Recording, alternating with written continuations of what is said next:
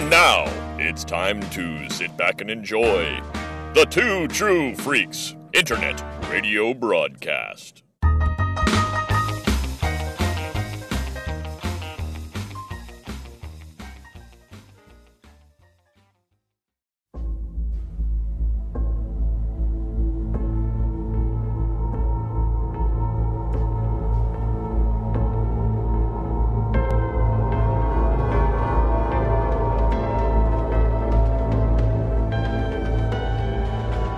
As long as they keep on making animated Star Wars, Hope Mullinax and Chris Honeywell will be on the case. Welcome to J-Guys and Jedi, a project that began with Clone Wars and now may never end. Hi everyone, welcome to a brand new episode of J-Guys and Jedi, a weekly podcast talking about something Star Wars. In this episode, the Empire catches up to Cassian. Oh, I just smacked my microphone. And the Empire catches up to yeah. Cassian and smacks the microphone around. It's just like, you know what? Go to jail. That will be the beginning of the best arc of Andor. Let's get to it. We are talking about Andor Episode eight, Narkina five this week. How you doing, Chris? Good. Oh, we're here. The prison arc. Ah! There's only one thing I don't like about this episode, and that's... the name of it. It it just doesn't sound, it doesn't, there's no drama to it. They should have picked a little more dramatic name for the planet. That's all I think. Narki, Narkina.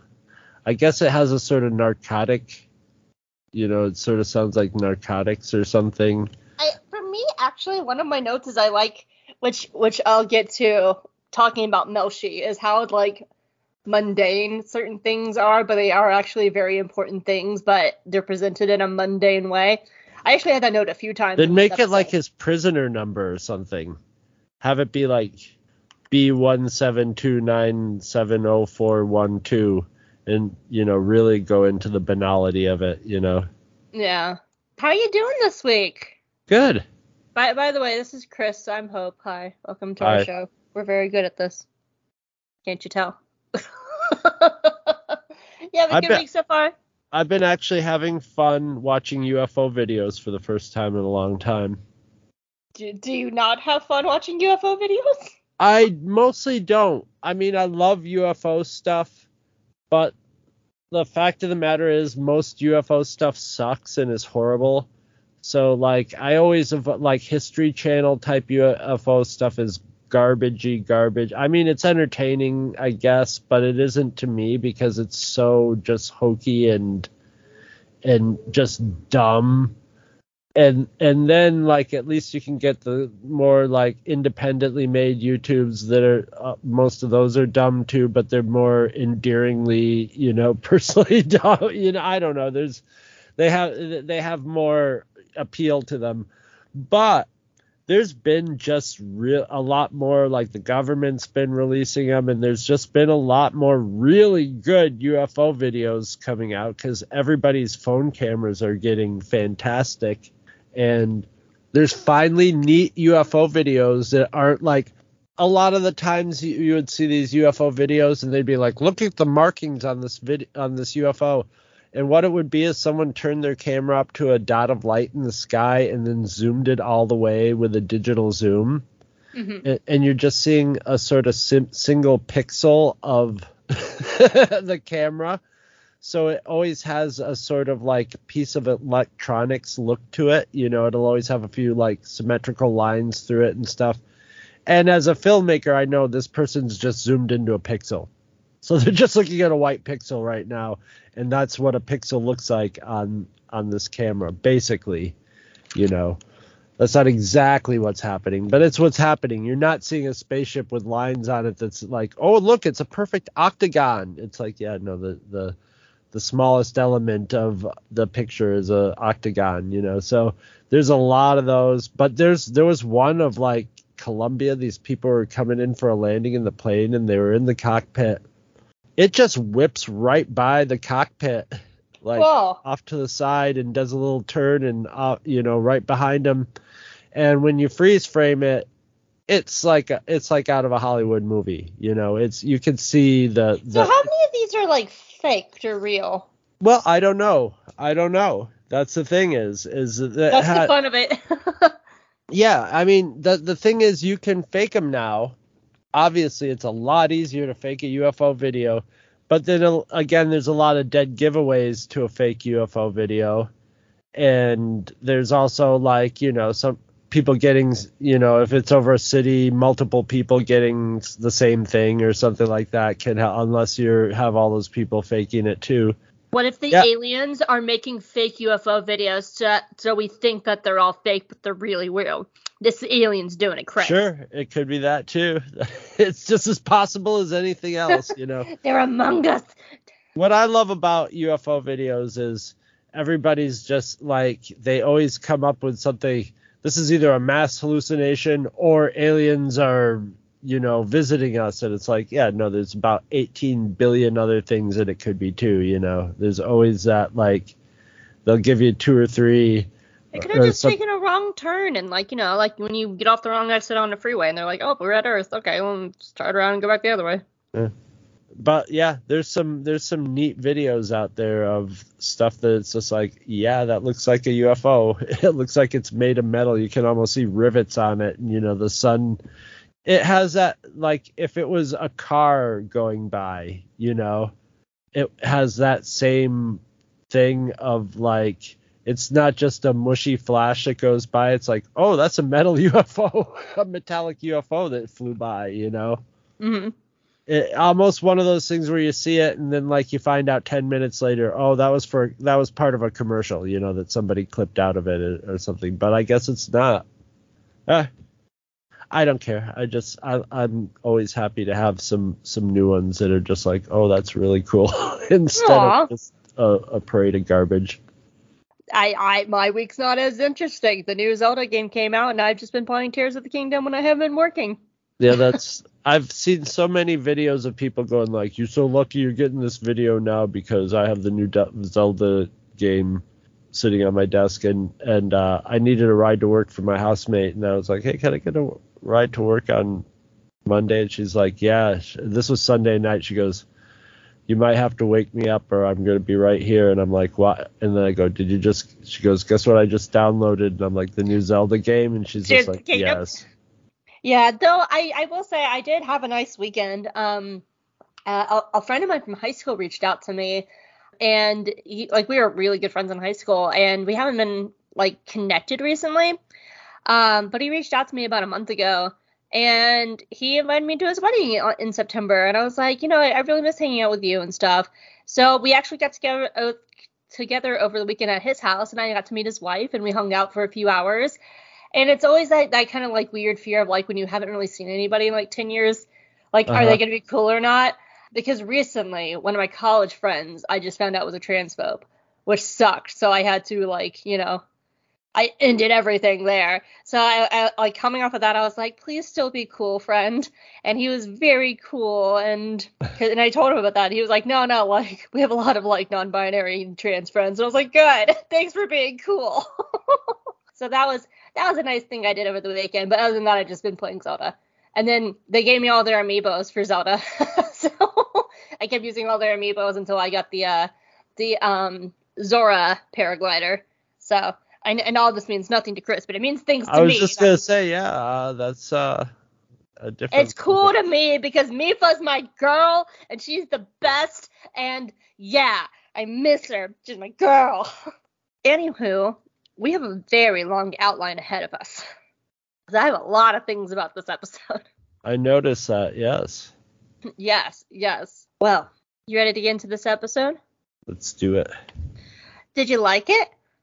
Yeah, I liked it. This may this may be my favorite episode. We'll see. So far we'll see, or in general? We'll see in general. We'll see uh, it definitely so far. But this might be my favorite season one episode of of Andor. It might be my it's definitely my one of my favorites so far, but I want to see the next two episodes because I, I love the ending of next week's episode. Well, that that's the thing is I realize these these arcs have, you know, res, you know they resolve, and the re- resolution is usually the most satisfying part. But this is this is the like, strongest opening of an arc. This is the point in Andor where all of a sudden it went from being like a pop-up book to full three D. Vi- like it stepped up a level. It stepped up a level in Andor, and it stepped up a level in Star Wars in general. This this was where it really started really getting it getting in there deep. It's it's an amazing it's an amazing episode. Pretty much from here to the end, it's just amazing T V. Yeah, yeah, yeah. Straight out. All right. You ready? I am. Andor Episode eight, Narkina five, aired on October twenty-sixth, twenty twenty-two. It was written by Bo Williman, uh, I'm sorry, Bo Williman, and it was directed by Toby Haynes. Some extra information for you. Listen, there are a shit ton of people in this episode. There's a lot of people, and you're all very super talented, and you're all doing great in your your your roles. And I'm just going to fly through just the very most important people, because I don't need to say who played random guard number four. But I just want you all to know you're all super talented actors, and you did some good work. Great work, everybody. Okay, now that's out of the way. Korv, the Imperial officer working under Dedra, while interrogating uh, Cyril, uh, he's the dude that will eventually be the undercover guy on Ferrix in the next few episodes. He is played by Nuf Osalem, and he is in Seven Days to Entebbe and the Tom Cruise version of The Mummy. Duncan Powell reprises his role as Ruskat Melshi. Melshi was Cassian's right-hand man in Rogue One, and he led the ground assault on Scarif. He was shot and killed shortly before the Death Star fired on Scarif. And a fun story about Duncan Powell, he actually wasn't supposed to be in Rogue One. He was a tech person on the film, and he was working with the casting director. But when the role of Melshi just happened to come up, the casting director was like, hey, Duncan, you should audition for this role. And Duncan was like, okay, I'll give it a shot. And then he got the role in Rogue One, and now he gets to play his character again here. And I just thought that's a really cool story, because I love Melshi. Kino Loy is played by the amazing Andy Serkis. He was Emperor Snoke in the sequel trilogy, and not and no, this does not mean that Kino will eventually become Snoke. Plenty of people play multiple roles in Star Wars. A lot of people do that. Aiden Cook, who I'm about to say in a minute, he has already played three roles in this show alone. It's fine. He is not Snoke. Ulaf is played by the legendary Christopher Fairbanks from the Guardians of the Galaxy series, Batman, and The Fifth Element. Forrest Whitaker and Aiden Cook both reprised their roles from Rogue One as Saw Gerrera and Two Tubes. Luke, okay, here's the slip. Here we go. Lieutenant K six is played by Nick Moss. Ham is played by Clement Schiff. Jim Buck is played by Brian uh, Bavel. Taga is played by Tom Reed. Zal is played by Yosef Davies. Burnock is played by Rask uh, Kukoyi. And finally, Zinska is played by Minsa Bediako. Woo! Essentially, that's the table. The table where casting works. It's all those guys. So, yeah. And then everybody else, uh, you did a really good job in your roles. I'm not reading out your thing. Good job. uh, you know who's also really good at what he does? Uh, many things Yoda does. You're good at a lot of things, Yoda. You know, after eight hundred years, you learn how to do a lot of good things. Lots of good things, yes. Outside of your normal Jedi things, what would you say you're the best at? Yeah, the, um, what is Yoda best at? Yeah, like outside of Jedi stuff, like you're like like knitting, like what what racing, uh, uh keeping frogs. Oh, Yoda was always very good at the Malastare basket trick. Yes. What's the Malastare basket trick? Ask Mama Hutt, the most. most difficult to perform basket trick with. What's what is y- the basket? Yoda has done many times. Never heard of the basket trick? No, I have no I, I actually have no idea what you're talking about. Oh, Yoda does not know if Yoda should. Never heard of spinning basket? Basket, basket hangs from ceiling? Hmm. Basket trick, sexual, yeah. And you, endo. Uh, Malastare basket trick. No. Malastare. Ah, yes, your internet knows a lot about Malastare, Yoda is sure. I, I, anyway, I have a question for you, Yoda.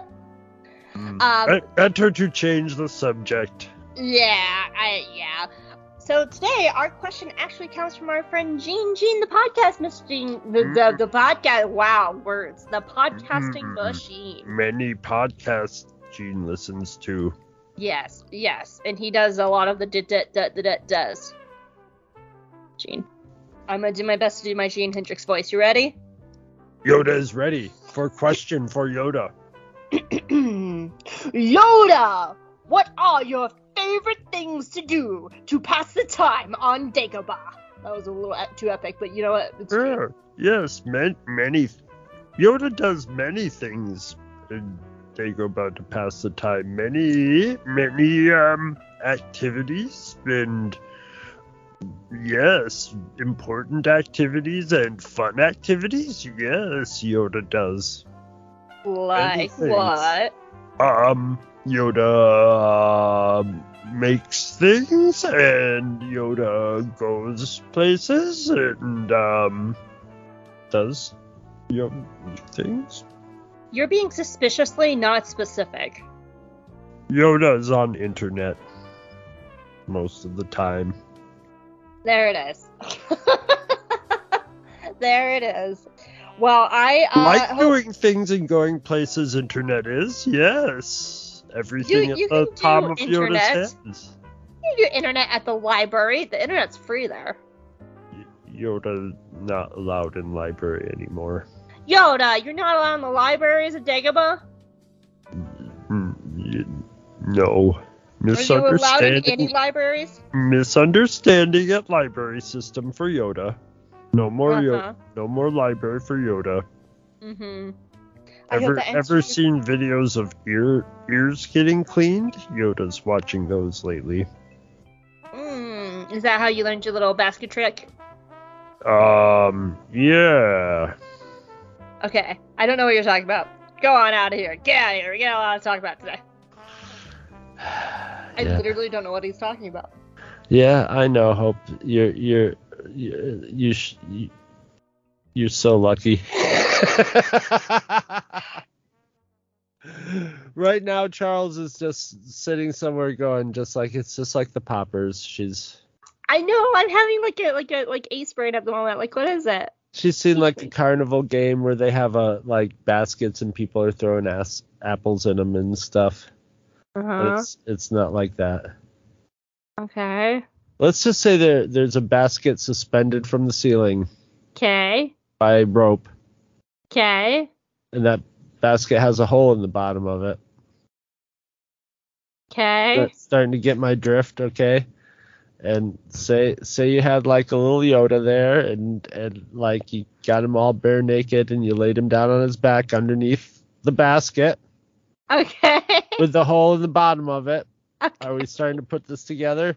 And you put, you put Mama Head in Mama Hut. In the basket. Oh, the head goes into the basket. No, no, the whole body goes. The the Mama Hut sits in the basket. Okay, that makes sense. All right. In in Yoda's case, I imagine he'd be using the Force to lower the basket. okay, okay, I'm starting to get. Okay, I right, got it. Right, there's rope so the basket can spin. Ow. All right, I got I, it now. I got it. I got yeah, it. Yeah, I didn't I, want I, uh, like, yeah, nobody wanted to come to this, Hope. Listen, I have officially taken notes. I'm good. I'm learning things. Thank you all for letting me learn, because I'm just in here going, okay. I love how we, whenever I have these stupid moments, we drag Charles into this mess. All right, anyway, let's talk about Andor. Yes. Are you ready to get into Act One? This could be, yes, Act One of what could possibly be Chris's favorite episode of Andor. I have to say, Charles, I'm sorry. We drag you into this every time I have a stupid person moment. Thank you for being patient. Anyway, Act One. He doesn't have to write in. He drags himself in. That's true. He could just not listen. He chooses to be here. The cat, the cat dragged himself in. Ah, anyway, Act One. Act one. Yeah. So a little recap from last week's episode. The uh, Empire was like, hey, ner- what happened in Aldhani sucks, so we're going to make all these new rules called P O R D. And this P O R D thing is going to really be sucky, and we're going to make jails suck and uh, have a lot of new laws and, and massive government overreach. And Cassian and Mon Mothma were both like, oh, no. But Cassian got caught at Space Florida and is now going to jail because he was at the wrong place at the wrong time, and he got stopped and frisked by Sam Witwer. Okay, now we're all caught up. So, we open with Cassian going to jail. And uh, he's in a line as he's being assigned to a transport. And he's big scared and big confused because he's just like, uh, I was just going to go get uh, snacks. Why am I here? Excuse me, Mister Uh, Stormtrooper. And the Stormtrooper's like, you're going to Narkina five. And Cassian's like, why am I going to the title of the episode? And, and the Stormtrooper's like, you'll see. And they ship him on off. Now, what's important is as he's being shipped off, ah, the guard is very specific and it's just like, you have to take off your shoes. And all the prisoners are like, okay. And he's like, this is a really big part of the story. And the prisoners are like, okay. So, Cassian arrives at Narkina five, and he, that's when the, oh shit, I'm really going to jail moment sets in for him. And they land, and all the prisoners come outside, and the guards are standing there with nineties moon shoes. And the nineties moon shoes guys are like, look at our shoes, aren't they cool? Hi, we're evil. And the prisoners are like, yes, we understand that. Why are you wearing moon shoes? And they're like, this is why. And they hit a button, and the floors are electrified. So the prisoners don't wear shoes, so they can get electrocuted. And the guards are like, haha, that's fun. Anyway, welcome to jail. And they all escort Cassian inside. Meanwhile, Cyril is trying to break out of a prison of his own making, mainly made by his mom, but he is doing what he can because he's at his job and he's making all these reports, and he gets the attention of the I S B, and so they drag Cyril into a little room, and Cyril's just like, what am I doing here? And Dedra kicks in the door, and she's like, hi, I'm Dedra. And Cyril is just like, oh, oh, hi, hi, hi, pretty lady, you wanna... Oh, do you wanna do, do you wanna do a fascism with me? And she's just like, oh, uh, oh, you're one of those. Okay, hi. Um, so apparently you've been flagging the I S B five times about some dude named Cassian under false reports, and you're trying to get someone to look into him. And Cyril is like, yes, ma'am, I am, because he murdered people, and I it was wrong. And she's like, oh, so you're wanting to clear your name? And he's like, nope, I just want to serve the Empire and Lady Justice. And Dedra's like, yeah, I don't have time for this. Here, read this thing from Blevin, and I'll be back for you. And she walks out because she has a super important meeting to go to. Because she goes to a meeting with Partagaz and Yularen. And Yularen is just like, hi, Dedra. And she's like, hi, everybody. So, this is a Star Pack unit. It was started by Cassian, and Cassian has ties to a place, a guy named Axis. What we don't know is Axis is actually Luthen Rael, and maybe Kleya. We'll see. That's debatable. But we don't know it's them. But that's what this big meeting about. And Partagaz is just like, look at my little protege. Look at her go. Let me go. She's doing so good. And Yularen is like, I don't know. You're not really inspiring me with all this. This is a long laundry list, uh, but what do you want to do with this? And she's like, I am going to find Cassian Andor. If we find Cassian Andor on Ferrix, we will find Axis. Bum, bum, bum. But after the meeting, she goes back to Cyril, and Cyril is like, have you read Blevin's report? This sucks. And she's like, I know. What don't we know about Axis? And Cyril's like, I just heard his voice. I don't really know anything about him. And Detra's like, okay, bye. And Cyril's like, no, don't you dare go. What the hey, hey, young lady, hot lady, my lady, don't go. I was a good cop. I was very good at what I did. I shouldn't be punished and stuff like that. And you need Andor. I can tell you need Andor. And I have been staring at his picture in my bedroom for hours, for the last week, like months. I've been staring at it for months. She's just like, oh, okay. I'm really leaving now. Hurt, keep him away from me. Bye! And she leaves. And he's like, no, don't leave. And she's like, back the fuck off, dude. Or you're going to have more than my foot up your ass. And like Cyril just mouth breathes some more because he's just like, that sounds nice. End of Act One. Damn, Hope. That was a that was a good that was a good mouth breather. Nice. Listen, I used to work at a comic book store. No, actually, that that's a horrible stereotype. I I actually never came across anybody like that at my comic book store. I came across assholes, but never a mouth breather. They were always super lovely and stuff. So, um, I I know I'm gonna ask you to go first, but I want you to know my very first note here says, ask Chris about all the T H X eleven thirty air references, because I've never seen the movie. There isn't anything super direct with T H X eleven thirty-eight, because it's sort of a different thing. It's sort of a different take. Uh, it's more of a, like, nineteen eighty-four... Um, This is more of just like the style and the look, right? It's not right, like an the, actual like rough. The, yeah, the all white, all white, the, the rows and rows and rows of people working at desks is also very Terry Gilliam, like Brazil sort of style, except Brazil is has the sets have personality. These are the more sterile like T H X eleven thirty-eight. But T H X eleven thirty-eight is just like, yeah, like... complete visual sterility and, you know, complete zombified, medicated, you know, corporate life. Like everybody's just gobbling their medication every day, and they can go, they, they if they if they start feeling weird, they can go to a booth that gives them canned, you know, a computer counselor type thing, which was more which was more of a. a That got referenced in the last season of uh, Mandalorian, in season three of Mandalorian, with the robot counselor. But uh, oh yeah, you're right. But the the atmosphere and the the music, and it's it's more of almost like a little bit of the visual. It's just a flavor of T H X eleven thirty-eight. There's no like out and out like Easter egg reference to it, but it's there. It's definitely there. And like as soon as soon as I saw the all white sets, that was some sometime we'll watch T H X eleven thirty-eight for a. Now that we're done with like all the movies and stuff, and well, we'll have a Indiana Jones to do come December. But we had talked about like doing like the movies that inspired it, like um, what's it called? Uh, like the the Kurosawa movies and stuff like that. Mm-hmm. Um, but I kind of would like to do like maybe the Kurosawa movies and also like T H eleven thirty-eight. So that'd be fun. Yeah.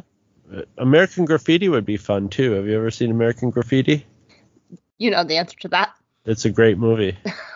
And it's it's the only like it's got it George Lucas directed it. It's got great dialogue, it's got great acting in it, you know. It's it doesn't feel like a George Lucas movie until like the cars are driving around and racing and stuff. And it's also first appearance of Harrison Ford. Driving, driving around with Mackenzie Phillips in the front seat of his car, like a thirteen-year-old Mackenzie Phillips. Aw. Wait, wait, wait, I shouldn't say aw. Is it, is it gross? Was it like, aw? No, not super gross. It could have been a lot grosser for the time period it's from, but it's not that kind of movie. It's it's a it's a through a a, a happy prism of. You know, a nostalgic prism for of the fifties. Gotcha. All right, I love the music in this episode. Mm-hmm. The opening theme starts it all out, all twisted, and then like th- like this is this is the first Star Wars that I'm gonna say is flat out science fiction. This this is a like science fiction idea, science fiction execution, science fiction-y music. Very Daft Punk, and, and once the show starts get, getting going, I, I I love it. It, it takes and and the music is very like weird, like goes off key and gets all weird all the time. I love that, you know, the guards show up in these absurd. They they look like they look like nineties moon boots. Uh, they they look like ski boots, like, you know, like, yeah, nineties ski boots, and they're absurd, they're goofy looking, and you can see the people going like, what the hell is they they what? Literally look like the like the moon shoes they used to sell like as toys when I was a kid. yeah, it's like, what are these, what are these, you know, yeah, and you're putting it together along with them. And meanwhile, and the guy who comes to talk to him is this twisted. He, oh, he's having it. I, I wrote, I actually have a note. I said, it's gross how giddy the guard is before he demonstrates the floor shocking system. He loves it. He's got that. He's having the best time. Yeah. And, and have you ever seen Monty Python's Life of Brian? I've seen bits and pieces of it, but never the whole way through. He, he is basically Caesar from Caesar had the same lisp, you know, Luis Brian.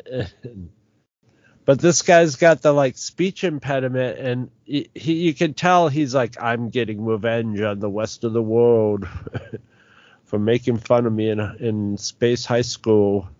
And, yeah, he's just, like, he's loving it. He has his speech, and he's but it's all about just seeing everybody, like, squirm on the floor. He, you can just see his jaw, like, going, like, mm, yum, yum, yum, yum, yum. At the closer he gets to the demonstration, he starts smiling more. Like, he yeah. knows it's coming. And I'm just like, yeah. dude. You can't wait. You can't wait. Well, these next few episodes are about how, like, in the early phases of the Empire, all the fucking freako, like, sickos are, like, going, like, excuse me, Palpatine, I have an idea for interrogating prisoners. I have a new uh, incarceration idea. It's, it it's actually beautifully works really evil. Well. Huh? It works really well in context with, like, the Bad Batch, because we have Doctor Hemlock in the Bad Batch, and he's essentially yeah. Yosef Mingala. Yeah, yeah. And, like, so, like, it actually works really well in that same context, because, like, you know, Hemlock would be like, oh, yeah, I dig those floors. Can I have some, too?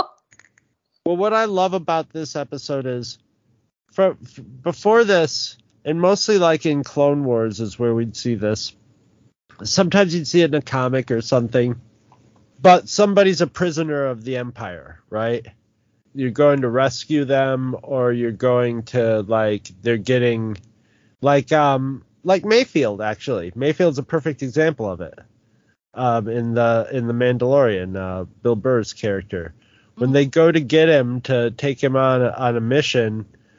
It's always the same. It's like robots or or guards with whip, some sort of space whip, or, you know, shock prod, and they're and you're and they're chopping rocks. You know, it's right out of a movie. You know, it's they're they're in the mines chopping rocks. You know, they're doing hard labor, and this totally is a prison of the mind. And uh, it's twisted. Yes. It's it's twisted. It's brutal, but it's brutal from efficiency rather than just like you're living in like in a cave and, and chopping rocks. Yeah, I I have some thoughts in that same vein, but they're in my Act Two notes. But I so I but I don't disagree with you. You are very much correct. Yeah, it's it's it's it's it's the next level, and it it, it it's. it's a subversion of expectations of what I almost like expected when we came back to this episode the first time through. It would be Cassian getting out of jail, and like a couple years had passed and he was in jail, you know, and he got out and now he's like a little more hardened. But this was way more brilliant, and the way they set it up, it makes it perfect for telling all sorts of several different stories. And, you know, several different fundamental things about how how fascism works and how people react to it, you know, and uh, yeah. and and human reaction to it. And they and it's a very, very it's just a brilliant way of doing it, because it's it's a we, it's an original idea, but it's not too contrived or goofy. It's it's perfect. It's it's just, you know, some. Some real, like, this is a mixture of, like, tw- the Twisted Mengele style plus somebody who's, like, just an efficiency nerd. And it's it makes it more way more evil than the, you know, than the Spice Mines of Kessel or whatever. Oh, yeah. And and one of the things I wrote down is, like, I love the whole opening scene. From, from the moment Cassian arrives to the time he goes to sleep that night, like, we're constantly in his P O V. And because of that, like, as you said earlier, like, he's confused. The audience is confused. He's we're discovering things along with him, and it makes it like more brutal and shocking. And like one of like the most haunting things is like at the end of the workday where they're standing that line, he's just staring ahead, and he looks so stunned. And we are on that ride with him. And so a lot of the times, like when we're in Cassian, these scenes with Cassian, like they're very close to him. While other scenes with like Luthen, like Mon Mothma, like there's a little bit more distance. But because we're in Cassian's P O V going through Narkina with him, like it allows the audience to discover things with him as well. So it makes it more impactful, like almost as if like we're feeling these atrocities too. I mean, I've been incarcerated, so I know that feeling, that stunned feeling. So, like, there, there's a lot of, of, of that, you know, in my, you know, viewing experience of this, of this particular whole arc. It gets the, the, the feeling, like, this place, like, it feels more like a combination of uh, hospital and sanatorium, you know, than than a prison. Especially with the shoes off, that feels very hospital sanatorium style. You know, their quarters are very they're, they're like dimly lit, like a like a hospital ward at night. It's just super creepy. Their only reward is flavor. You get your flavor. Yep. You get to you get a brief little brief little jaunt into Flavor Town, and then back on the line. You didn't see Guy Fieri coming, did you? I did not.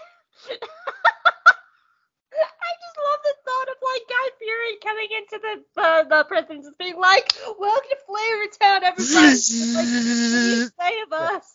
I I I really like uh, the idea. Diners, drive-ins, Narkina fives. Yeah, uh, uh, and Guy Fieri just being very crappy at his job there.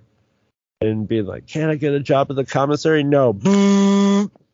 Please, when you make the artwork for this, put it like Guy Fieri on it. I'll, I'll see what I can do. And and that way, I don't know if I want to do that say. to my favorite episode. He just has to be like the like the bottom, like licking his lips or something. He's like, yeah. Oh jeez. Like watching him, like sizz- really, watching like, him serious- sizzle on the ground. That's how oh. we do it here in Flavor Town. See, like, you can have a picture of, like, Cassian and all of them being shocked, and, like, Guy Fieri is just like, yeah! Oh, Jesus. Just to see if people get confused. Dude, they'll get confused, Hope, don't worry. until, right about, you- until about this point in the recording, then they'll go, like, oh, okay, so now they're talking about, okay. Anyway, that's all my notes for part one. Oh, my God. I like go out with Guy Fieri.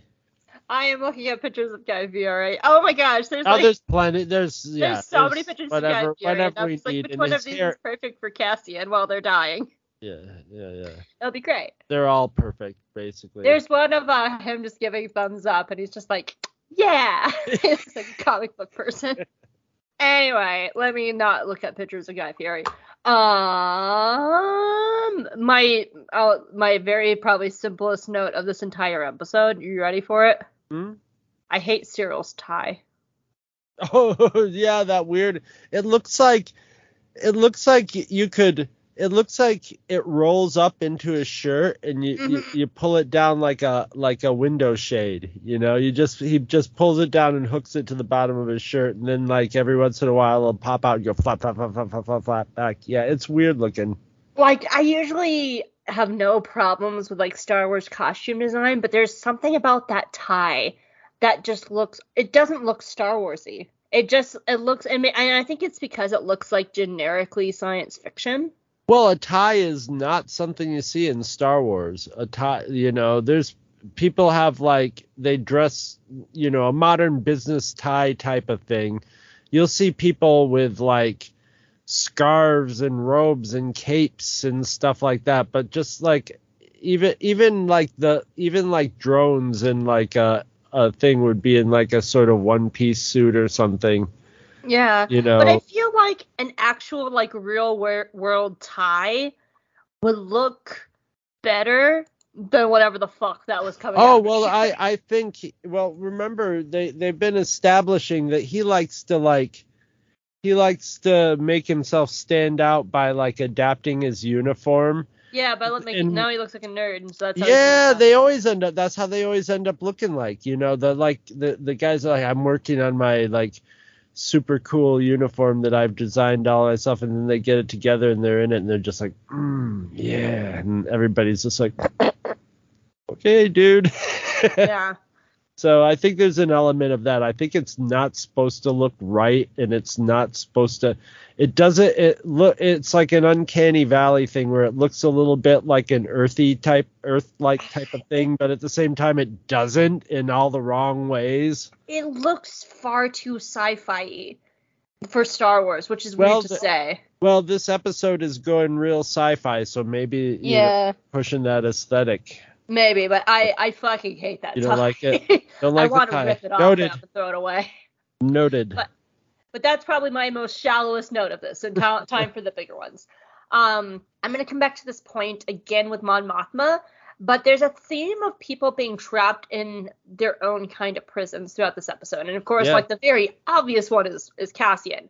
But Cyril is also in a prison in his own way. And a lot of that is very thematically linked, of course, to Cassian. Like, when he is being interrogated by Dedra, the colors of where uh, Cyril is in the interrogation room is very similar to the prison being used by Cassian. Um, and they're both trying to escape these prisons that have been set up for them by any means possible. Put a pen in this. I will come back to this with Mon Mothma. But there, that is a very much a theme of this episode. I love the irony that Dedra and the I S B are looking for Cassian, and the Empire has that, and they have no idea. Yes. Yeah, actually, I missed that, and I had that note, too, that, like, he's he's probably in the safest place he could be right now, in a jail with a different name. Mm-hmm. It, you know, at the, at the height of them looking for him, that, you know, up to this point, you know, he's tucked away right under their nose, in the last place they're going to know, too, right? Right under their noses. It's one of my favorite, like, low-key things with that.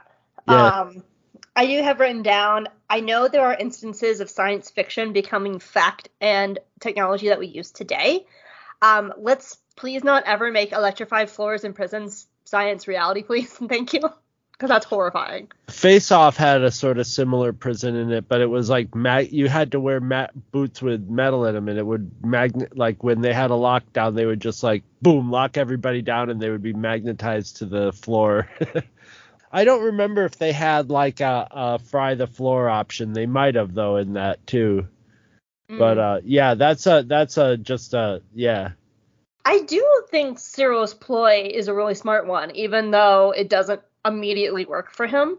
Like, he is using the system that's been given to him to try to escape this, and just the idea of just like, let me just file false reports with Cassian's name, someone's gonna notice, I'm gonna keep filing Cassian's name yeah. until somebody gets me. I, I'm sure filing false reports is not within the rules of the law, which I find very interesting for his character, because he's wasting everybody's time doing this. But also, like, it's the only means he has to reach out and be like, someone please listen to me. So in a way, it is a tiny little rebellion for him. Yeah. Uh, oh, so Monday, I, mundane items and mundane introductions. Let's start with the mundane item, because I'll come back to the Monday introductions in Act two. I love how in this series, very important items are treated like everyday occurrences and everyday items, and there's no like special focus on them. And so in this first, in the, what I'm referring to in Act One is the Star Path unit. The Star Path unit shows up in like episode three. It's like not important. It's just this thing that Cassian is like, Luthen, buy this. Luthen's like, no. And then they leave it behind. And like, so for Cassian, this item is like nothing. It was a means to an end. He left it behind. It's fine. But for Dedra, it's a very important item. This Star Path unit is the reason she's able to do everything. Yeah. It is the reason she can rise in the ranks. It's the reason she goes to Ferrix. It's the reason she gets Ferrix. But it, it's treated with no bells and whistles. And I really like that, because it's easy for, like, Star Wars to be like, when Cassian pulls out the Star Path unit for Star Wars to be like, da-na-na-na-na-na-na-na, it's the Star Path unit. Um, and, like, they're really good about that. But I like how Tony Gilroy is just like, no, it's a thing. But then it's a very important thing the whole way through. and uh, and I'll get more into this with Melshi, but I, it's just one of these things that I really love about Andor, that they handle items and people like this, so... You know what? Um, Partagaz reminds me of as a character. Uh, this is like Dedra's boss. He I already, of, I already know this because I'm looking at your note, but he reminds me of Yularen in Rebels. And what I mean by that is, like, Yularen here in this show is very much a, like, a higher up. How much can we squeeze the life out of them? Blah blah blah. But, like, in Rebels, he's very nurturing towards Callus, and he's just like, "You were my best student, Thrawn, let me tell you about how great Callus was. Look at him. He's he's our guy." Like, he's like, really, like, this is my student. This is my protege. Well, I trained him. He was sort of extending the same curti- courtesy to Partagaz as Partagaz was extending to Dedra. You know what I mean? He was like, yeah. sort of like, you could tell he's like, all right, this guy's going out on a limb for this, but, like, you know, I, I, I like his style. You know, it, it seems yeah. like I, I, I he might have something here. So. You have these moments, like, with here, like, the moment that Dedra, like, is not quite getting across to, like, Yularen, like, Partagaz slides in there, like, look at my girl, yep. she's doing great, she's great, we should listen to her, do the thing. And he reminds me of Yularen in that way, and I and I don't... Well, he was just ba- almost basically just giving her a vote of confidence there for Yularen, going like, yeah, I, I know what she's talking about, and, you know, let me put that a little better way. Yeah, but he has, like, this moment, like, where she's just talking, and, like, he's not, it's not a creepy way, let me just say, this is not creepy, but he's just, like, smiling, watching her, like, he, like, looks so proud, like, look at her go, and I just, it's stuff like that that I find, and, like, this next note, too, which I find really interesting about the show is how they handle the villains, and they make them very empathetic, um, because the relationship between, like, Dedra and Hurt, and, like, Dedra and Partagaz, like, these are very real human relationships, like, these are... Flip these on the good guy's side. Like, this is the kind of, like, relationship, like, Kanan would give to Ezra, like, mentoring him and, like, raising him and stuff like that. Like, it's just gives it a very great quality that you have these, like, very human relationships, but it's just done in a way that how it's, like, skewed between how a good guy has these relationships versus the bad guys, which brings me to Cyril. Because I do think, and I still feel this way from season the first three episodes, that Cyril... is written purposely to have a lot of empathy, because he is a victim in a lot of ways of his situation. He got fucking screwed over. Yeah, he messed up, but he also got screwed over by corruption and well, and, he like, got people. He got screwed over by benefit of who his parents were, his family. Yeah, so, like he's he's twisted from from childhood, you know. Absolutely, and it's one of those things that, like, if Cyril. He has these moments of grayness where, like, when he yells at Dedra, like, I was good at my job. I did my job. I And I feel that, too, man. As somebody who is me currently at my work, I followed the fucking rules and I'm getting punished for other people's shit. That's going on with me. So I feel that was for Cyril. Like, that's a very empathetic thing, like, that I feel for him. And it's it's just so interesting that Cyril could have very easily been radicalized the other way. You know, yeah. he's... He's he doubling down. Saw, so... Saw Gerrera, though. He would have, huh? still been, he still would have been crazy and, like, obsessive and up his own ass. So he would have been more Saw Gerrera like, I think. Yeah, but, but if he was it, in the rebellion. Yeah, I, I don't disagree. But, like, he's he could have easily, and I, this is, like, why he's, like, the other side of the coin from Cassian. Because this series is about both of these men being radicalized, but they're being radicalized in different ways and going down different paths.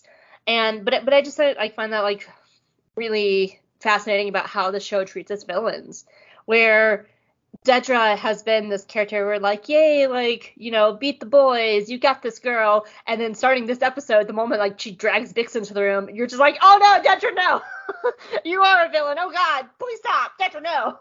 And, like, that's a, that's a really interesting way about how they write these characters. They're not like the mustache twirling villains of Star Wars that we're used to. Like, there are so many layers that in different circumstances they could have gone different ways, and, and vice versa.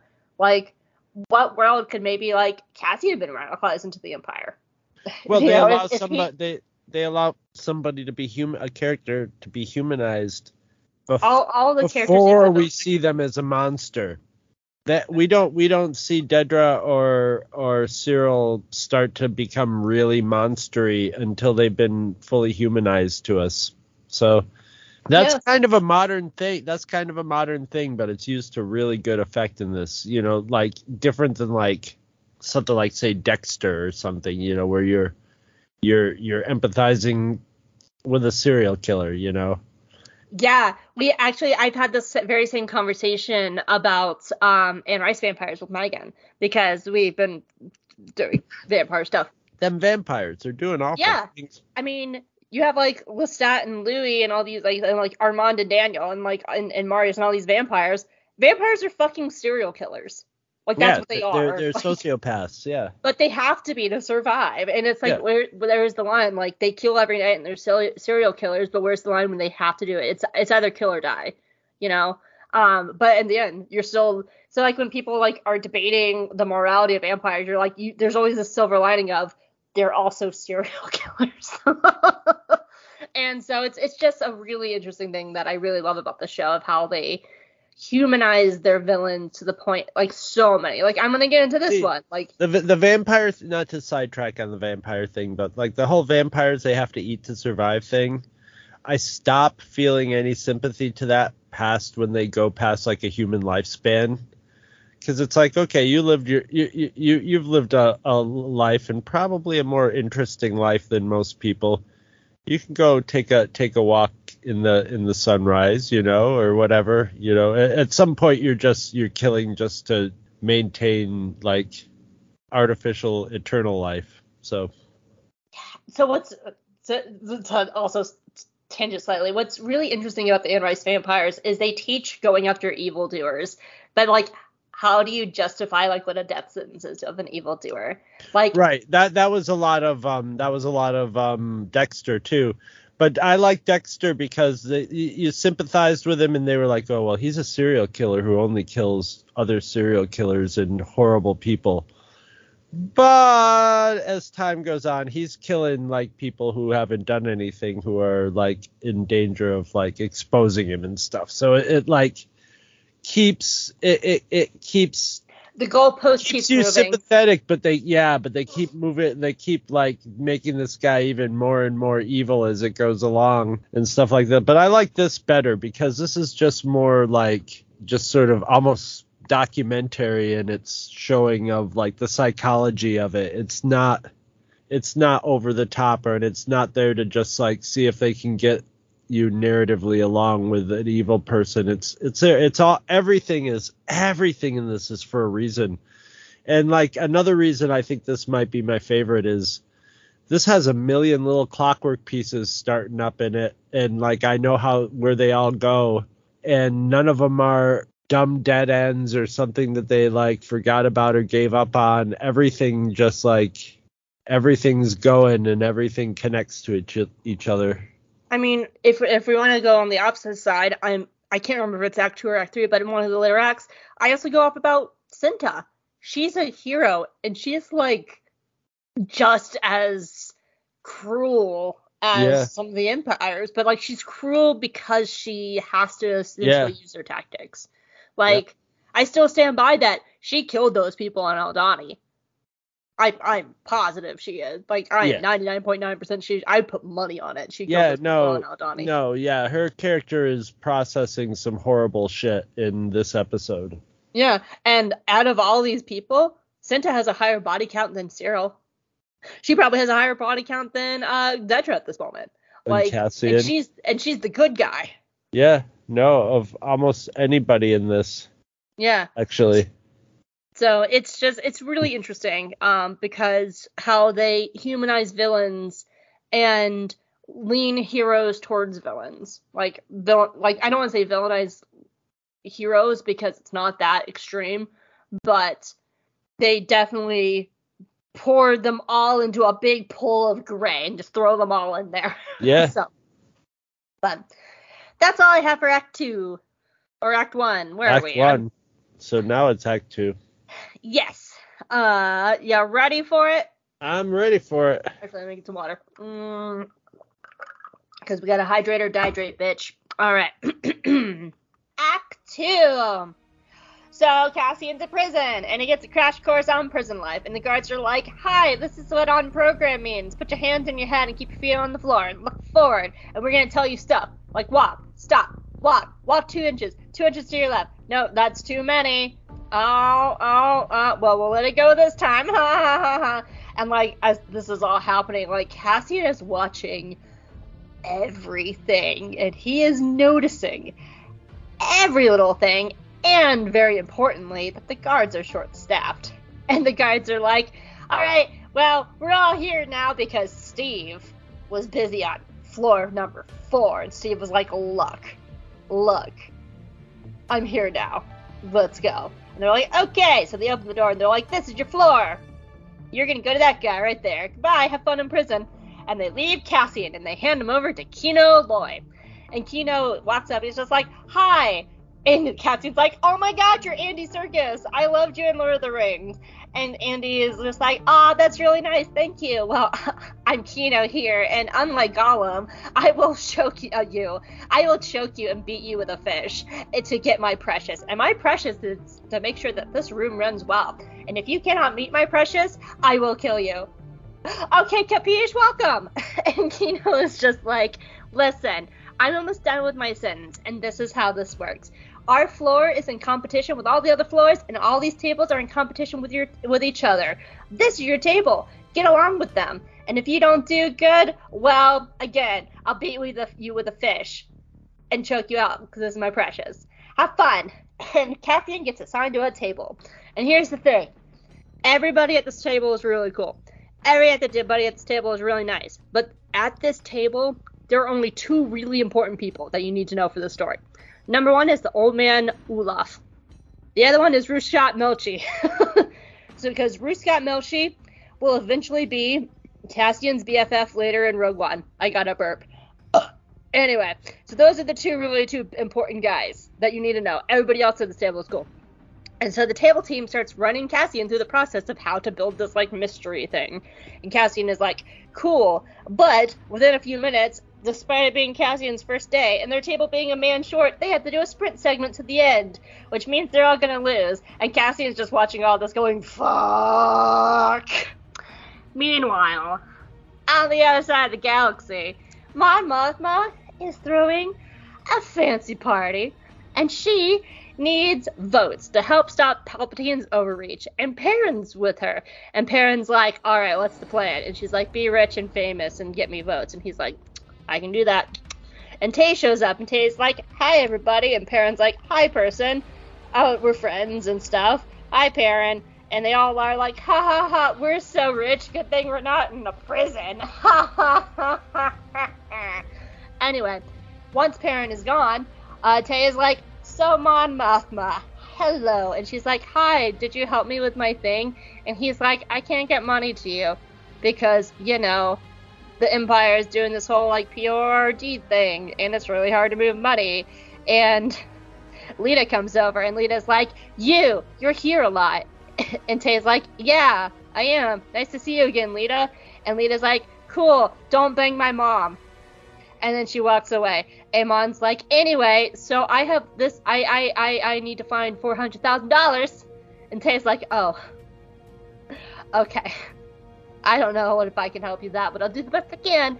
And Mon's like, cool, I'm going to go woo other senators. And then she goes, and they defeat Pord, because they're all just like, ah ha ha, justice, ah ha ha, safety. And Mon's like, no, really, really, we can't, uh, what are we doing here?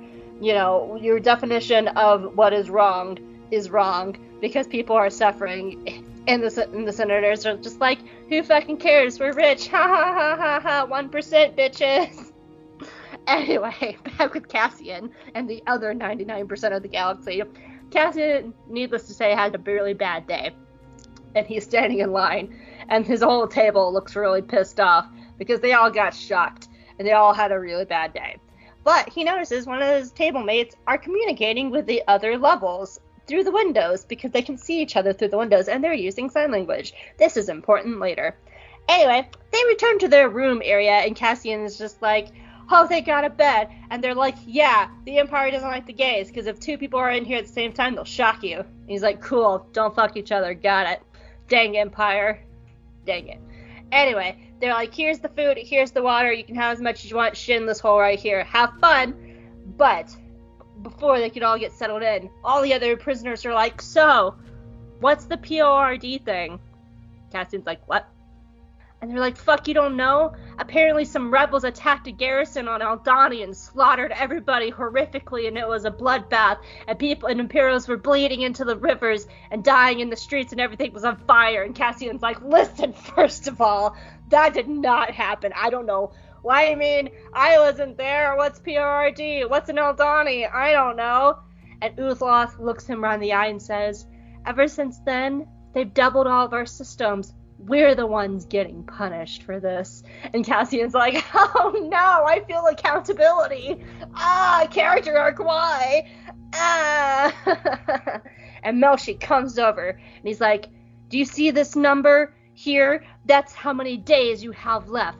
Don't look at the number because it's never going to matter. Nothing's matters. These numbers are meaningless and we're going to be here forever. And Kino, who is like two hundred days from getting out, comes over and he attacks Melshi and he's like, shut the fuck up, I'm getting out of here, I got my two hundred days, shut up Melshi, I'm gonna punch you in the face, go to bed, everyone go to bed, get, get in your things, go, go, I'm Andy Serkis, and everyone knows I'm the best actor in this room, for like, this arc.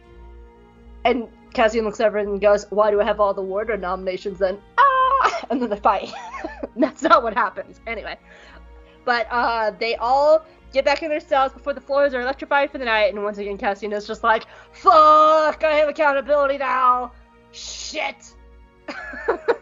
Meanwhile, back at the fancy party, uh, we get some Mon Mothma background, because she's talking with Perrin, and they're looking out windows, and the people are like, ha ha ha, look at our rich windows, and Perrin's like, I know, right? And they're like, is this how you met on Coruscant? And Mon's like, no, we met and we're married at fifteen. And I was a senator at sixteen. You know, normal people Chandrillan things. It's normal on Chandrilla and Alabama. And so this is all very important plot things later. You know, when it comes to Lita, that's important to know this. Anyway, uh, after the fancy people left, uh, Tay's already left the party. And Mon Mothma's like, fuck, I have a four hundred thousand dollars problem. Fuck, fuck, fuck. Meanwhile, back at the prison, a month has passed and Cassian is fitting into the system really well, making all the fancy factory things. But one thing to note is Ulaf seems to be struggling a bit, but his team is picking him up because of Hope and shit. What'd you think of Act two? This is where, like, all my notes are. I think they picked Ulaf because he really knows how to sweat. He's he's a talented sweater, that guy. They probably, like, spritz him between shots. Very good at looking old and sweaty. That actor, uh, Christopher, Christopher Fair, Fair, Fair, Fair, Fair, hold on, hold on, I want to make sure I get this name right. Uh, Christopher Fairbank. Uh, he's really good in Guardians of the Galaxy. Yeah, I, I don't have a lot of notes for this. I just love how they're they're setting everything up. I love watching Cassian observe everything. And, like, like as soon as, like, we walked in, I remember the first time I saw it, they walk in the door and he sees the boots, you know, and you look at the, and I look at the boots and go, like, ooh, you can get a pair of boots maybe, you know, if you needed to somehow. There's where they keep the boots. And, and just, and, and the, the way that they portrayed, like, that they were understaffed wasn't, I mean, it wasn't super subtle. But it, it wasn't ramming at home. It was just sort of like if you were just casually watching it and not really thinking about it, you'd be just like, okay, this is just, you know, they're sort of making it a little more like The Office, you know. They're they're saying, okay, this place is a little more, like the people running it are a little more casual. Or, but it's like, no, they don't have their shit together. There's a lot of good little little dialogue things. There's where uh, they, they, they're drinking the little dissolving worms. Was it? I think it was the daughter who said it's disgusting. Yeah. And uh, and then the father goes, that's the point, you know. um, so one which, interesting thing about that uh, is, is the fact that it's a Chandrillan cult custom, but like Mon is losing a taste for it. And I wish I could remember who it was. I think it might have been Star Wars Explained. But like he brought up a point of just like, that's because she's moving her focus away from Chandrilla into like the rest of the galaxy. Because she can't just focus on one planet, she has to focus on everybody. And well, it's funny that the daughter finds it disgusting, and she's like a tradition, you know, she's mm-hmm. going in the like super trad. Yeah, direction. But that could also be a kid thing of just like eat yeah, worms, which I that's get. Gross. Yeah. It's like it's like eating the worm at the end of a tequila mezcal uh, tequila yeah. bottle. I don't and I don't I, get why they put worms in it. Why? Because, well, it's a tradition, it's a sales thing, but like what they used to do is if the tequila was good, then the worm was dead by the time it hit the bottom of the um, bottle. That was the story. Yeah. Apparently, it supposedly makes it taste better. Uh, I don't know about that, but maybe. Oh, maybe. oh, um, the okay. Uh, the agave worm was dropped into Aquila and basic on the rule of thumb that if the worm was still wiggling by the time it hit the bottom of the bottom, then the liquor was safe to drink. If the worm died on the way down, the tequila was deemed unfit for human consumption. Oh, shit. Okay. So they weren't trying to kill it. mm-hmm. At least not right away. They were trying to kill it slowly. Uh, somebody had a line now where they said, it's almost a nonsense line. They go, Palpatine says what he means. What the hell does that mean? I, that entire like interaction I mean, between Palpatine the senators means what he says means something, but says what he means. But it it sounds like a totally plausible thing that a politician would say, and you know, like everybody would be like thinking to themselves, "What?" I know. That's what I really like about that scene with this, the the politicians, because like some of the things that they say are kind of nonsensical, but some of them like hit home like really hard. Like they they have that one senator that's just like, well, if you're not doing anything wrong, then what do you have to fear? And Mon yeah. rebuttals with, I question what your definition of wrong is. And like like that's a very powerful line. But then you have other things that's just like like what you said, and it feels like a conversation of sen- senators of just some being just like, I don't give a fuck, I'm just at this party. And then you have people like yeah. Mon, and there there's another senator there that brings up just like, I'm really questioning this justice and like what justice is now. Um, like somebody said something online like that. So like you have half the room that's just like really there, like Mon trying to do their fucking jobs, and other ones are just like, eh, whatever, I'm drinking worms. Yeah, yeah. Well, the, the, apparently the worms get you pretty wasted too, because they keep keep hinting at, at that too. So they're good time worms. But like I, I think the worms. But it, it's fun to watch this because, boy, you get to see Mon Mothma really show how good of a politician, how good she is at basically being full of shit. She's just got layers and layers of being f- full of shit, and like whole conversations with other people that are all just a bullshit conversation. It has, n- it's all just nothing, you know, where he's, he's talking with the couple in front of the window and you hear him go like, whoa, blah, blah, blah, the view. And they go, oh, there she is. We were just asking how, you know, blah, blah, blah. You could watch the, and Mon Mothma going, ah, I wish, you know, we should probably spend more time looking out the window. I shall. I'll, I'll be looking out the window more often. They're like, oh, yes, very good. Uh, yeah. It's all just bullshit. It's all just like wasting time and, and, and, you know, stroking each other. It's, and she's good at it. Yeah, she does have a really good line in there, that conversation that I like, along the lines of like, uh, oh, it's, the we forget about the familiar or something. That is a really yeah, good line. It is a really good line, but they have people that they, they sit down and they write all those lines and memorize them, you know. And mm. she deploys, she, you know, it's a good line, but it, it, it's it's also just like, um, you know, it's it's kind of like a um a platitude at the same time. Because it's just something she has, you know, they're not having a deep conversation either, you know. The, the context of it is just sort of, they're just like bestowing the courtesies upon, friendly courtesies upon each other.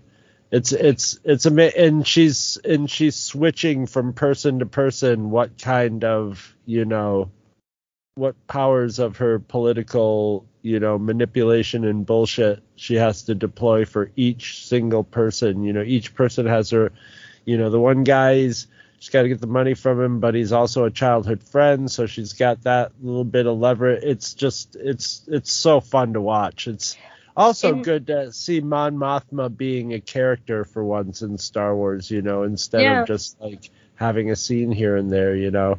And and I really like um, the dichotomy of the, this really fancy fancy party intercut with the horrors of this prison system, because yeah. the people at the fancy party is deciding what happens to the people in the prison.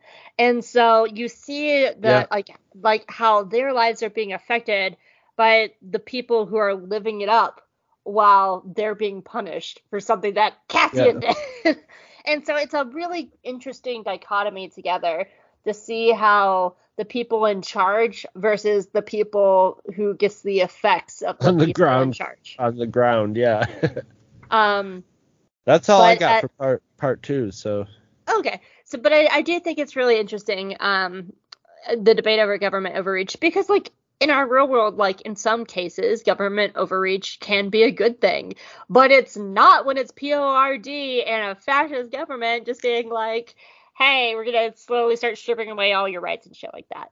So uh, I don't know, uh, like if gov- if if, if like if it's a good thing, then it's probably not overreach. You know what I mean? It was yeah, it but probably, like when you, I like like you know, you'll have businesses claim or something um, that's been seen as they were overreaching. Yeah, and and that's the and that's the, the debate that they're having is like, is it overreach or is it not? Like, and like one of the th- examples I was thinking of is like how with a lot of the green movements that every time when it's like, hey, we need to cut down on our carbon footprint because we're fucking killing our planet, a lot of businesses are just like, government overreach and blah, blah, blah, because that's going to, and, and that's what the debate is, you know, and that's essentially what these conversations that these senators are having are safety versus justice. I, I just think it's really interesting. But prisons, while we're here. So just as like Cyril's in a prison of his own and Cassian's in a prison of his own, Mon is in a way in a prison of her own. And as you were saying, oh, she, yeah. she, you were saying how she knows how to play these people. That is no different from her running a table like Cassian is running his table in prison. They, they are, pl- she is playing against every person in that room, just how Cassian is playing against every person in that room. And yeah. she, like Cyril, who is using his work computer, like to, by any means necessary to give him this upper hand, Mon is using her system given to her as a senator to have her own rebellion. But all three of these major characters are stuck in different prisons, but they're still stuck in a prison. And Mon's got the cushiest life, but at the same, or she's like the most like got the cushiest lifestyle, but she's in a prison by the Empire. She's in a prison from her husband, from her marriage. She's in a prison from tradition with her planet. She's in a prison of being a senator. So she's a she's just it, that's and she's in a prison from having to play multi you know multiple roles and you know hide from her spy. She, she's just screwed. She might have a cushy lifestyle. She might have a cushy lifestyle, but she's in the most danger of like the three characters. She, yeah, think. she's she's not getting a moment to relax, you know. But, I mean, that's basically sort of a theme, too, of this. And, like, Luthen is always Luthen is always saying, you know, it's not going to get better the, from here on. And uh, there was conversation between the two women today. It was like, we're, we're doing this till we die, you know? Yeah. Don't you understand? Yeah. You know, and any other time oh, yeah, we Vel get... and Cinta. It's funny that you mentioned that about Perrin, because this episode has one of the most interesting Perrin scenes to me. And it's it's right before Tay gets there when they're getting their drinks, and Perrin is there helping her, and I and I find that really interesting about it, because like he asks, okay, what are we doing tonight? And she's like, we have to get votes. This is the plan. And he's just like, cool, I'm here. And I I, th- I find that really interesting because up to this point, Perrin has sucked, but it seems that they have this kind of bonding moment where he's just like, well, what do you want to drink to? Having a quick night, and he's like right back at you. And, and this just kind of like camaraderie that like I don't they're definitely in a marriage that they're not they're not like romantic in. But it's a moment like that that I feel like at one point they probably did have love. You know, they probably didn't have each other. They have this this time that they yeah. probably were on really good terms, because they have moments like that where Perrin is here to help us. They have that like right on short night. Let's do this. Like they, they like if they would have fist pumped and like then like like that. that's a very interesting moment. And like, those are the moments that I find, and talking about fleshing out characters and making them gray, like, that tells me that Perrin's not really evil. He's just well, complacent in his place, but he is happy I'll, to help her out when needed. I'll I'll gray it up another level, because that could all be bullshit. That like, it, who at this point, they're both politicians. They're both kind of on opposite sides. You know, it's not overt now, but she knows he's cozying up with, with the bad guys, and her daughter's going fundamentalist. Perrin been... is against the fundamentalist, though, because when when that, right, that comes up, right, he doesn't up, want his like... daughter involved, but he but but at the same time, he's co- you know he could be he could be being suspicious about his wife. The Imperials could be cozying up to him. He could be pretending to be cozying up to the Imperials, because but I don't think that's the case, because if they were both that into rebellion, they they'd have figured it out between the two of them whether they I like each other or not. I kind of love that idea that they're both. I would love that rebels. Reveal that Perrin was in the rebellion and they just didn't trust each and other they, enough they to just, tell the other, yeah. And they're just like, whoa. Like, if he was in the rebellion, he'd probably know. He'd be able to hint to his wife, or he'd be more helpful to her. But it's hard to tell because. But like, yeah, he could he could be, you know, they could be having nice moments with each other to try to throw the other one off suspicion, because he could be like, she might know, I know that I'm onto, you know, I know she's up to something. And as we as we see, the situation is going to develop and complicate with the gambling and stuff later on. And yeah, so they, you know, they're nice moments. It's hard to tell. It's hard to tell. That's what makes it such good writing, is it yeah. could be read in so many different ways, you know. Like, personally, I don't d- depending give a on what's really going on internally with any of them, and the, and like, it's impossible to know, you know, without just like playing their internal dialogue, because they have to lie to everybody. So all we're getting is like a combination of all their lies, and you got to sort of throw it into what what do you call it? Like a try to get the gestalt of the whole thing to see what anybody's motivations are. It's wonderful. Like, I don't give Perrin like that much credit. I I think what we see. No, he is, seems kind of yeah. I, I think what we see of Perrin is what we get. But I, I do love this idea that there was one point where they're. They didn't hate each other, that they there was actually love, and I love when we see those like little moments of unity between them. Um, because I because I really do I, I do wonder if the Empire is what changed everything, because were they like this when she was a senator in the Republic, you know, and she wasn't having she was probably way more open with her, him, because he says something a few lines ago of just like, why didn't you tell me about your projects that you're doing? And he well, asked she might have been more, she might have been more way more shallow with her politics then too. You know, I, from what we see in Clone Wars, I doubt that. Huh? The little bit of what we see of her in Clone Wars, I, I don't believe that. Like, she's very much in like in line with like Bail and Padme. But well, by I, that point, by that point, but I mean in her early days of politics, when it was just, you know, business as usual. Oh, like before, before the Clone, Clone Wars?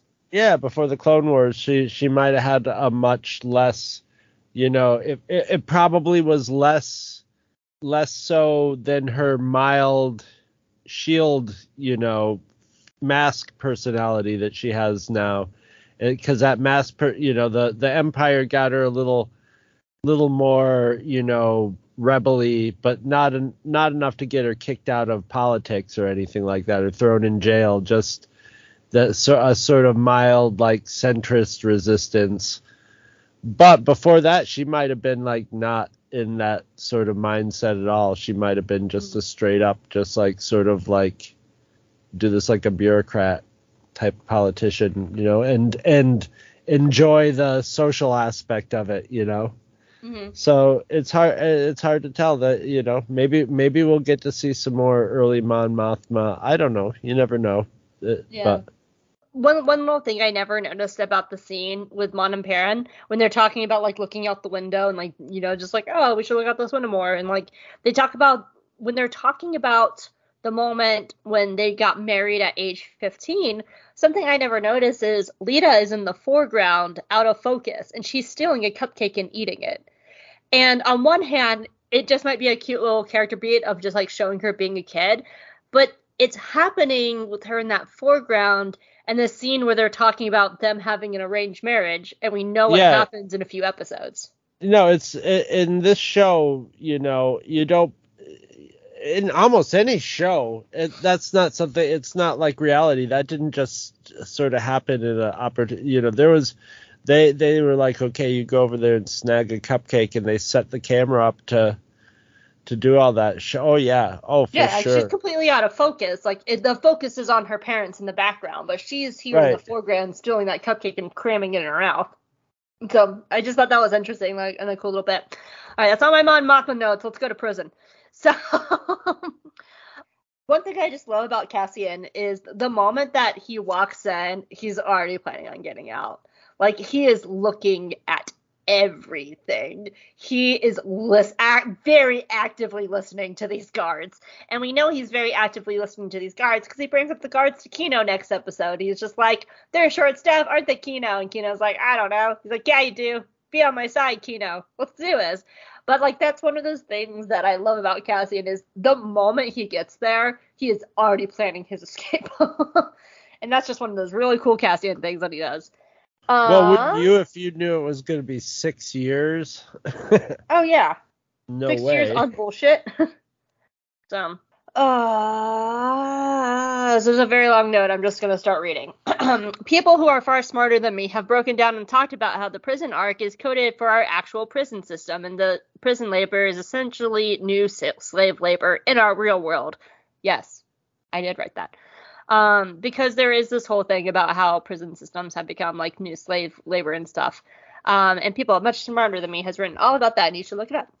Um, but oh, also, oh, well, yeah, but I mean, you can't avoid it. Like, mm-hmm. you, you just can't avoid it. It's, it's universal. Unfortunately.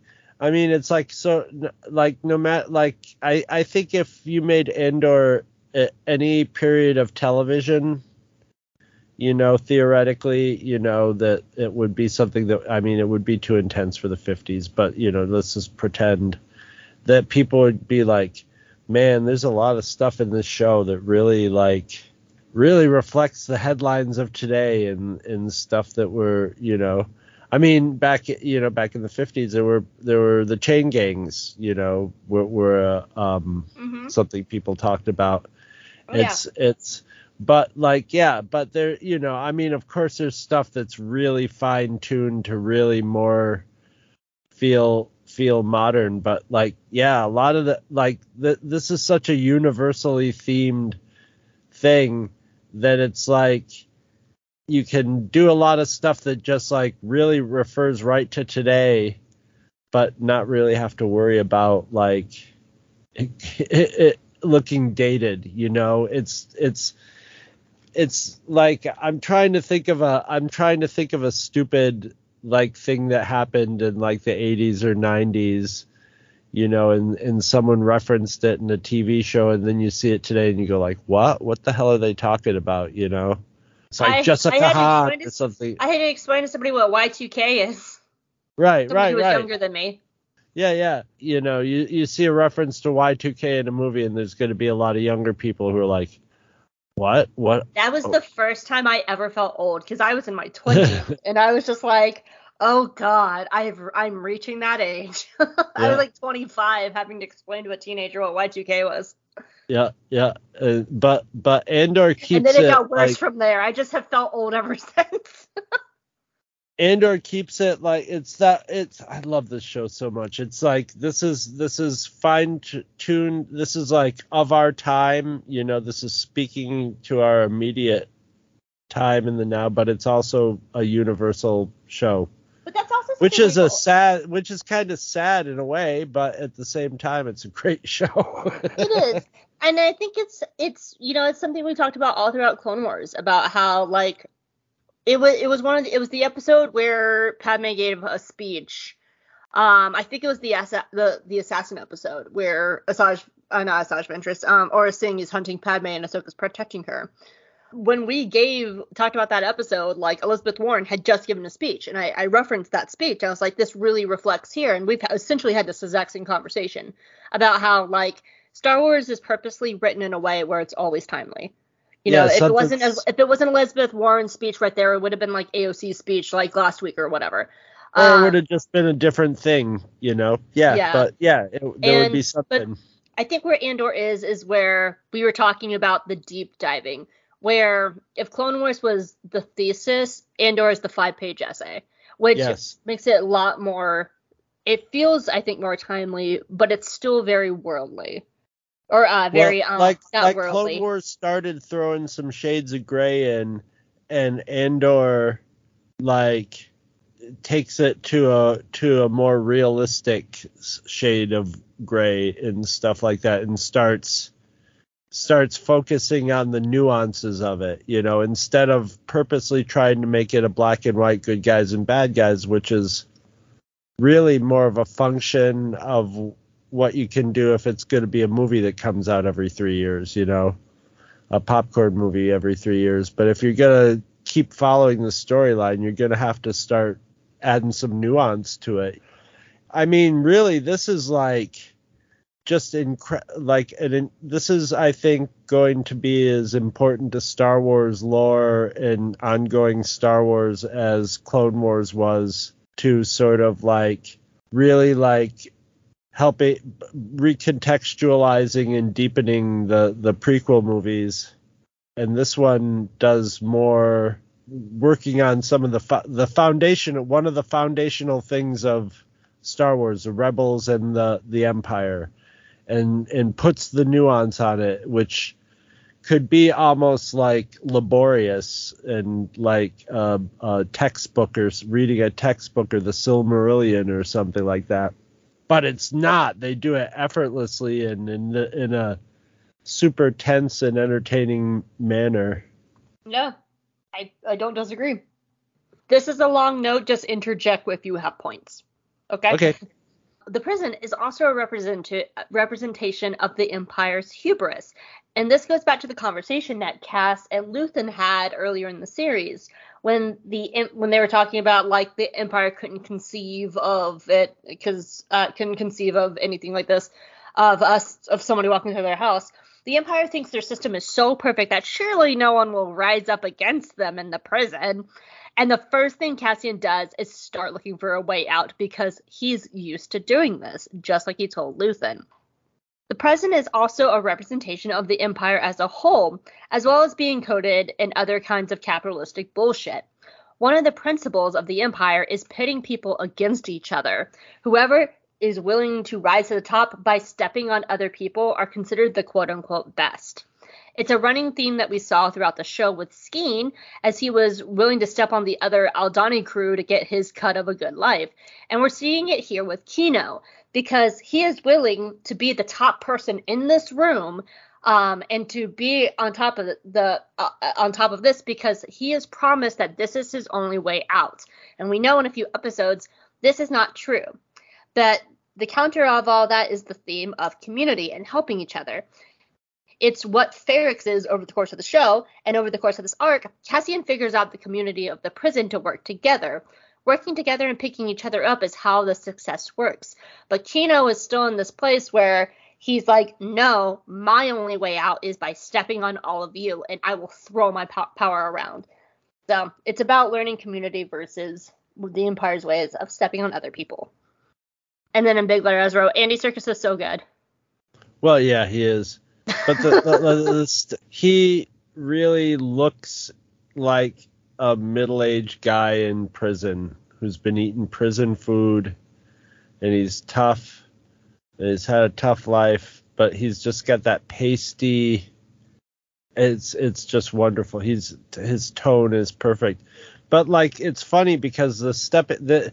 This is a, like a different and more like evil version of stuff, because like Skeen was trying to get ahead, you know, mm-hmm. he was like, I'm, he was, he was looking out for himself. In this, you're looking out for yourself, but it's more of a self-preservation type of thing.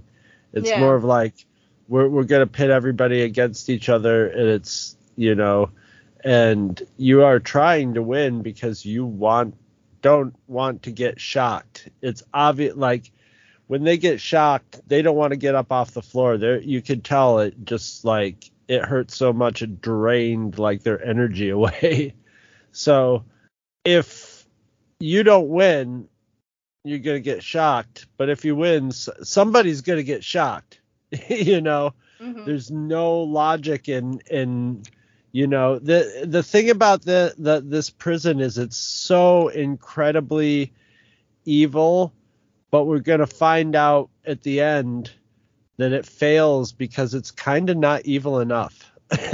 You know, it's really it's, it's, um, they're they're experimenting with making it work without truly without truly denying by by using hope, and it's like. You know, I, this the this the the failure of this the escape at this prison probably proved to them that it's like, no, you got to just take their hope right from the beginning. Mm-hmm.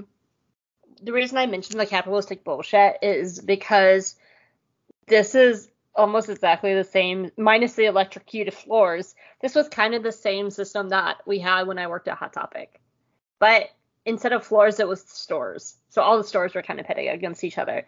And so the yeah. stores that did really well got, like, bonuses and perks and stuff like that. And if your store underperformed and failed or was failing, then you got punished for it. Even though, like, you, there are some things that are just completely out of you your control. You might not have any control over it. At Hot Topic, you don't – you you at that store only have control really – except for whoever's in charge of, like, advertising for it. But I imagine advertising is often just, like, due to a bu- – ends up being, like, okay, we'll put some ads in the newspapers and stuff, and there's a probably a Hot Topic national website that you know, or, and all that stuff.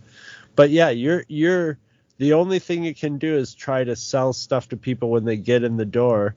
And if all of a sudden, like, say your area has a little, like, economic – recession or something and nobody comes in and, or another mall opens up. Yeah. And and sometimes it was just like really bullshitty stuff of like what, like one of the things we would often get reprimanded and sometimes written up for was if we had shipments that weren't put out fast enough. So say we got like ten boxes, you know, if ten of those boxes are just backpacks, you, you know, it's five backpacks in a box. You can get them done really quickly. If all of those ten boxes is, say, jewelry, and there are hundreds of little things of jewelry yeah. in every one of these boxes, so you have, like, thousands to put out within an hour, you just can't do it. And we would get written up for it. And But yeah. we would be... That was, a, that was a popular management style in that time period. That, and that, the thing is, is that we that the one worked. I worked at was the biggest store in the district. About twenty minutes away was... Gwinnett Place, and it was the smallest store in the district, and they got all their shipment out because they got less shipment, so they constantly got rewarded while we wouldn't right. because we were the flagship store. And it was just it like watching this is like this is how it felt to work retail for fifteen years. This right here is exactly how it felt. And a lot the, of capitalists, the, the Empire's version is actually very uh, efficient because a retail job is, yeah, getting fired from a retail job probably isn't like getting shock treatment. Oh, yeah. But, yeah. Yeah, that, that, that management style of pitting everybody against everybody else. Oh, that was my manager. Has, has sort of gone out of style because everybody hated it and it didn't work. It that seemed was my like, manager. That, there was times where she would just quid pro quo, quid pro quo harass me. Where it was like, if you don't get X, Y, and Z done, you cannot have this time off to go to your sister's wedding. And I told her, right. I will go to the, my sister's wedding. And she looked at me and said, then you will not have a job when you come back. I went, okay. And of so course, me being a young, be it. Well, me being like a young, like little twenty year old, like I didn't yeah. know what, I was like, what do you mean? Yeah. So I worked, I worked off the clock extra hours without getting paid because I thought yeah. that was the right thing to do. They're only starting to catch up on that stuff and deal with it now. Hello, yeah, everybody. There, there this were, is why I refuse were, to buy her universe stuff at Hot Topic. I'll buy it from the were, website, but I will not buy it from Hot Topic. Fuck two them. decades of all those places getting away with that, you know, making mm-hmm. it part of like what they taught the managers to do. mm-hmm. or what the managers just figured out by, you know, the the way they had to work it and the way they had to make things work. They had to, you know, basically steal from their employees. Mm-hmm. Yep. So, yep. It was soul crushing. But, like, this is what a lot of, like, capitalist systems are set up to be. Like, to pit you against each other. And if you don't pit it against each other, then you're going to get punished. Best, best stores win, where stores get punished or lose jobs. And it's the exact same concept, too. So, yeah. Anyway, Cassian's on his character journey. Hooray. He is seeing the consequences of his actions and how it affected other people, because, and this is probably the most key part of his journey, when Ulaf, like when they're asking him about Aldhani, and Ulaf says, we're the ones getting punished for it. This is the moment where, like, uh, this is the arc that's the turning point, like, because he literally cannot run away from this problem. Because in the past, like, he, because he started taking some accountability last episode by, like, paying back Bix and giving everybody about their money, but he's still running because he's running away from that problem. Well, but and here, that was all, he literally cannot run. He has to stuff. look these people in the eye and go, "Oh my God, my actions out at, at my actions at Aldhani fucked up everybody in this room, and I cannot yeah. run away from this problem. I have well, to face it." Well, also because it fucked up him too, because everything Cassian does, you know, he's he's running ahead of everything, but he's still running in, like, he's like running into his own karma, like, constantly. Okay, the first, it starts out with the murder, and the murder launches him into, like, okay, like, gotta sell this part and get some money and get out of here while the heat, before the heat gets too hot, and that launches him into the rebellion because it it it with Luthen, and then the heist, and then the heist launches, you know, basically the rebellion by p- people start mythologizing it, but it also s- starts a crackdown, and he gets caught in the crackdown, so his his own actions get him thrown in jail, and, like, his actions that, you know, from this jail will have effects. And and he was in the jail building the machine that, spoiler, is ultimately going to kill him. I have, hmm, we'll get to that. I have such mixed feelings about showing us the Death Star in this series. I, it, I love it, the mystery of not knowing, but I, I felt like that's that is the for one that, time. It's for that. It's for that reason, though. It locks. I know into that his, is the one it locks time. into his whole pattern of, like, everything he does. It, it's that perfect gray area stuff, because he's doing bad things and good things, and, like, everything is having has an effect, and it and it just launches him into another level of it, where he's like going to do that, something that. else. Going to have a bigger, you know, his ripples of everything are getting bigger every time he does it. Oh yeah. But all, just all roads, staying ahead of it. All roads lead to Death Star. All roads lead to him right. climbing and getting the Death Star plans. The reason I have an issue with it is it's the one time in this series I felt like it was too on the nose. Like, this series is so, actually, let me go into my next point about Melshi, um, because, you know, how they handle Melshi is not how they handle the Death Star. It's like that, that reveal is the one, and I'll, I'll talk about that more when we get there. But did you have anything else? I, I do like what you said. Like, no, no, I'm done. I'm done with part two. Yeah. And, and those notes, I think. Um, so I want to talk about Melshi, because I do think it's really cool that they brought, by the way, Duncan Powell gave this, like, really awesome interview on YouTube talking about how he got into this, like, into the, the show and everything, and how he got into Rogue One. It's really great, because it really is a story of just, like, I wasn't supposed to be here, and now I'm in Andor. Yeah, well, it's like it's it's like what's his what's his name played Wicket. Yeah, absolutely. Uh, Warwick Davis. Warwick Davis, yeah. Uh, all of a sudden, like, all of a sudden. You're just some guy, and then all of a sudden you're you're firmly ensconced in Star Wars. It's pretty. Yep. Yep. Yeah. Speaking cool. of some guy, um, I I do love having Melshi back. I love that, like, we meet him here, and I'm really looking forward to, like, Melshi in season two.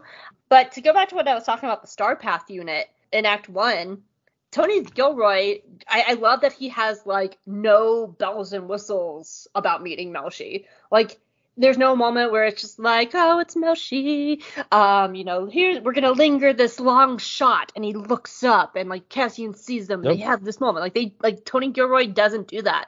Melshi's no, just it's a dude. Because it's straight up that he doesn't indulge in that. He he yeah. knows no, we're seeing it through Cassian's eyes, so Melchi's just one of those other guys. Melshi the is camera, literally random dude number nine at the table.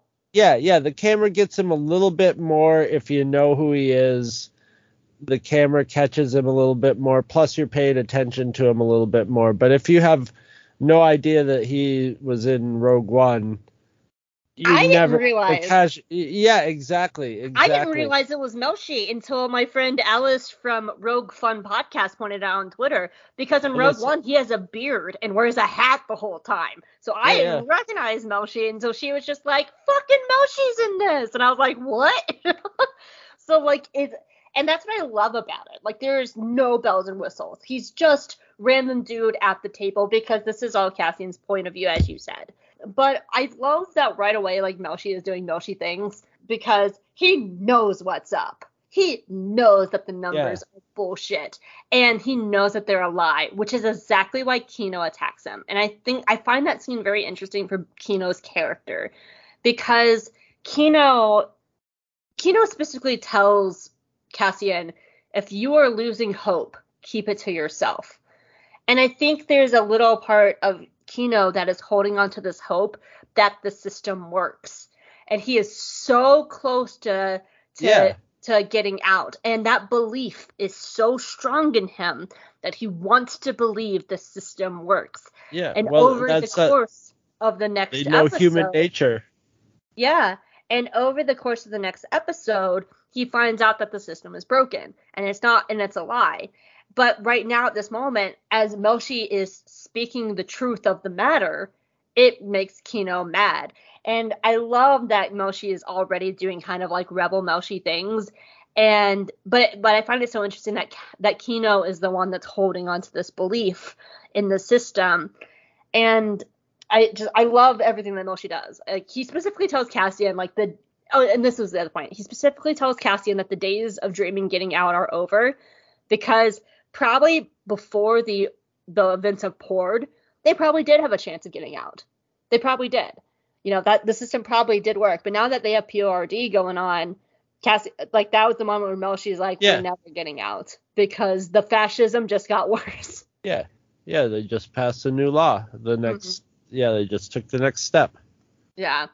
I just, I really love Melshi in this series already, and I love him in the next episode. I love that him and Cassian go to the beach together.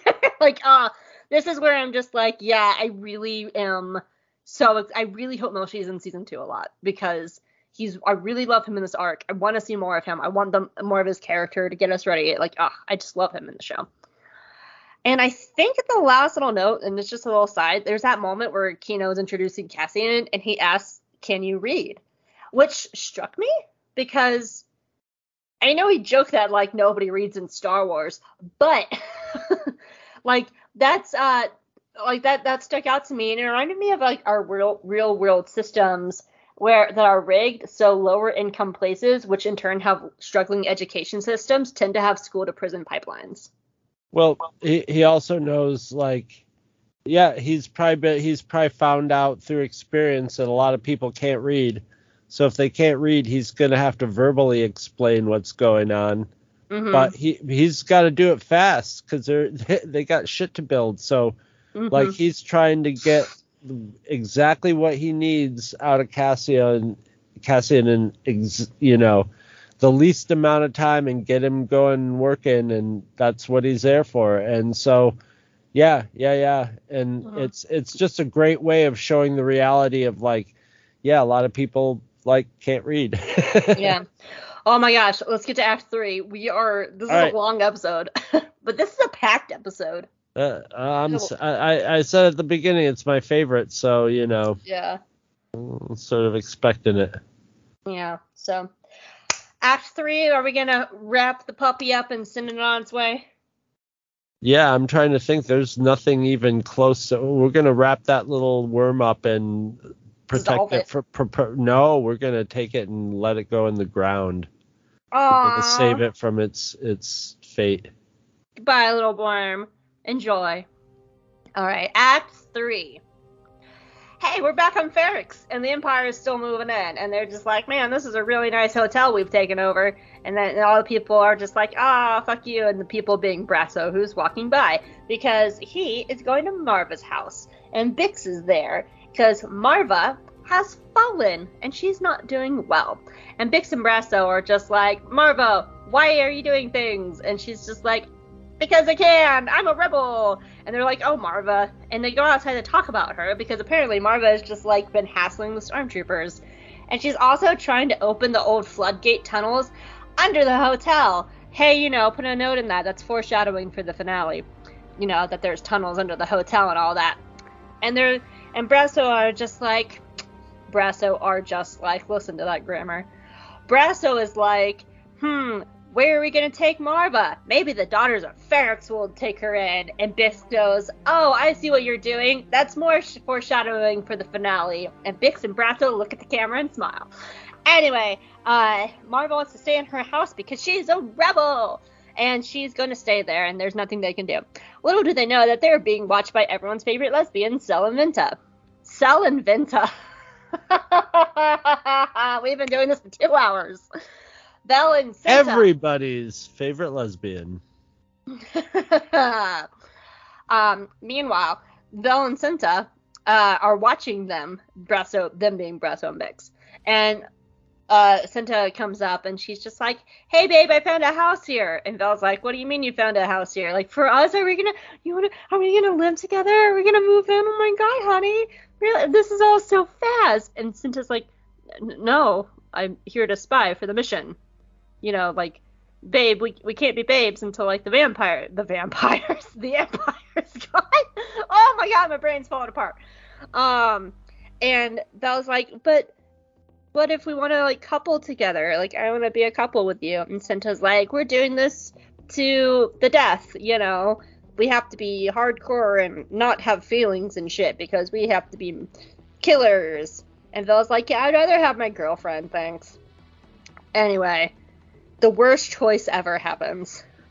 The worst choice that anyone makes in this entire series happens. Because everything goes to shit thanks to this this moment. Bix goes to Pack. And he's just like, hey, Pack, can I use your super secret thing to call Luthen? And Pack's like, that is a very bad idea for a lot of reasons. Mainly the Empire is here. But in a very heartbreaking choice, Bix is like, I... have to, Pack. It's important. And he gives in and lets her use the phone, secret phone thingy in the worst choice of this entire season. So Bix climbs up the big old ladder and she calls Luthen. And guess what? Kleya and Luthen get the message. And Luthen throws up the door. He's like, is it Cassian? Is it Cassian? Is it calling me? Is he friends? Does he want to be my friends? And Kleya's like, oh my God. Get your shit together. What is wrong with you? You're slipping. You're not supposed to have feelings. You gotta be a cold, hard bitch like me. You know what? I'm gonna end this whole Ferrix thing. And he's like, I'm not slipping. You're slipping. Your mom's slippery. Your mom was slippery last night when I was done with her. And Kleya's like, wow, we are definitely ending Ferrix now. Say it. And he's like, fine, shut up, Ferrix. We'll never go back. Uh, I'm gonna go see Saw Gerrera.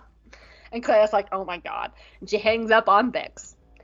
And, you know, there's some montage-y stuff here. And between, like, some sad lesbians and Luthen flying to see Saw Gerrera, a prisoner kills himself. You know, just straight up commits suicide on Cassian's block. You know, so Star Wars is for kids and shit. Anyway, the next day on Ferrix, they have the metallic banging sound going on from episode three, you know, like the reckoning sound. And Bix runs outside, and she real- realizes that there's something very wrong. And when she goes into town, she immediately meets the consequences of her actions, because Pack has been arrested, and he hasn't re- been, he has, blah, blah, blah, he has not returned home yet. And Bix is like, oh my God, this is all my fault. And Brasso's like, what do you mean it's your fault? And she's like, I did it, I did it. And the Empire looks over, and the Imperial is like, you did what, Bix Caleen? And she's like, okay, I'm going to run away now and be very super suspicious about it. And she runs away. And, of course, one thing is true in this show.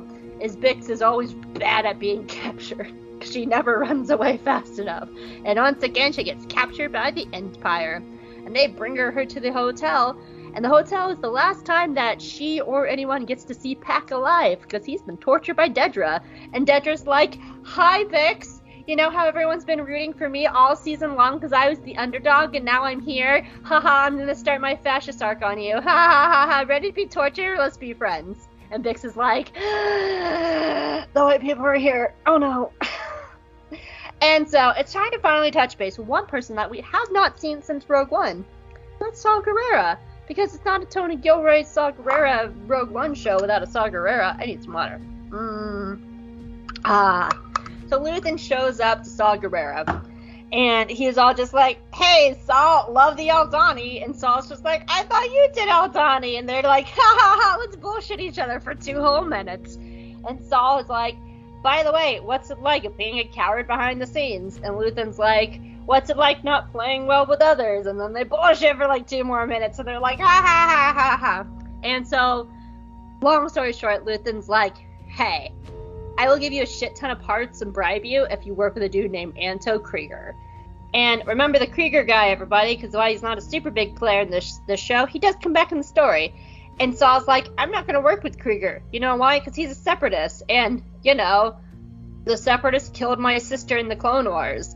And Luthen's like, look, Saw, we can't all be separated. You're going to have to put your petty bullshit aside. And Saw's like, I'm sorry, they murdered my sister? I'm not going to work with him. I'm doing my own righteous thing, and it rocks. And Luthen's like, you know what? We all have to start working together because, hold on, I wrote down this line. Oppression breeds rebellion, Saul. You know, so get your shit together because we're all going to have to work with each other. And Saul's like, mm, that's cute, honey. No deal. Goodbye. And he sends Luthen away. And Luthen's like, oh, this is the worst day. At least I'm not in prison. And the episode ends with Cassian in prison going, ah, I wish I wasn't here. The end. Who said I am a mirror? That was Cinta. Okay. I couldn't remember who said that line, but I wrote it down in my notes. Yeah, that as uh, she an, says as that an to important Vel, line. Yeah, she says that to Vel because she's like, I am a mirror and I show you what you need to see. Yep, yeah, yep. That's it. That's a great line. I like how Luthen's stakes have, have all gone up. And uh, I just, I, I love seeing Saw Gerrera at this point, you know. I, I actually wrote down somewhere um, where the I uh, the Luthen and Saw scene is great. It's just two amazing actors shining at their craft, going off at each other. And he's like, when we saw Saw Gerrera in in in uh, Rogue One, you know, we we we were familiar with his character from from from um, Clone Wars. Clone Wars. Yeah, we had uh, only seen him in Clone Wars at that point. So we saw the beginning, and then Rogue One was the end of the story. But Rogue One, he's only in it for a little bit. Yeah. He's got his one scene, and he's full Forrest Whitaker, uh, you know, Saw Gerrera, end stage Saw Gerrera, right before he dies. Spoiler. So he kind of, like, a lot of the critics complain, a lot of people complain, is like, who's this guy, you know? Here he is. He's got all this stuff going on. He's got like five or ten minutes in the movie, and then he's he's gone. Okay, you know, I don't know what's going on. But by now, he's so ingrained in the story that by the time he shows up, and in this one, he's not still not fully gone, although he's quite a ways there mentally. Physically, he's still doing pretty good. But um. You really know his character now. So when he shows up, it's just like, and and now and and we get another scene coming up where, yeah, these these two actors, like Forrest Whitaker's like a, you know, a national treasure style, you know, he's one of the top tiers of actors, you know, oh, he's yeah. been in all these amazing movies. So now he's finally getting to go to act. His character's got a lot of depth behind it. So now whenever I see it, before it was like, okay, here's Saw Gerrera, and like in Clone Wars and stuff, when he popped up, you sort of knew what he stood for, and he would just sort of, and like recently in The Bad Batch, it was like, oh, you know, Saw Gerrera's guys are there, you know what's going on there, they're just wiping everything out, you know, and it was, doesn't have the depth that like people weren't complaining about in, in Clone Wars.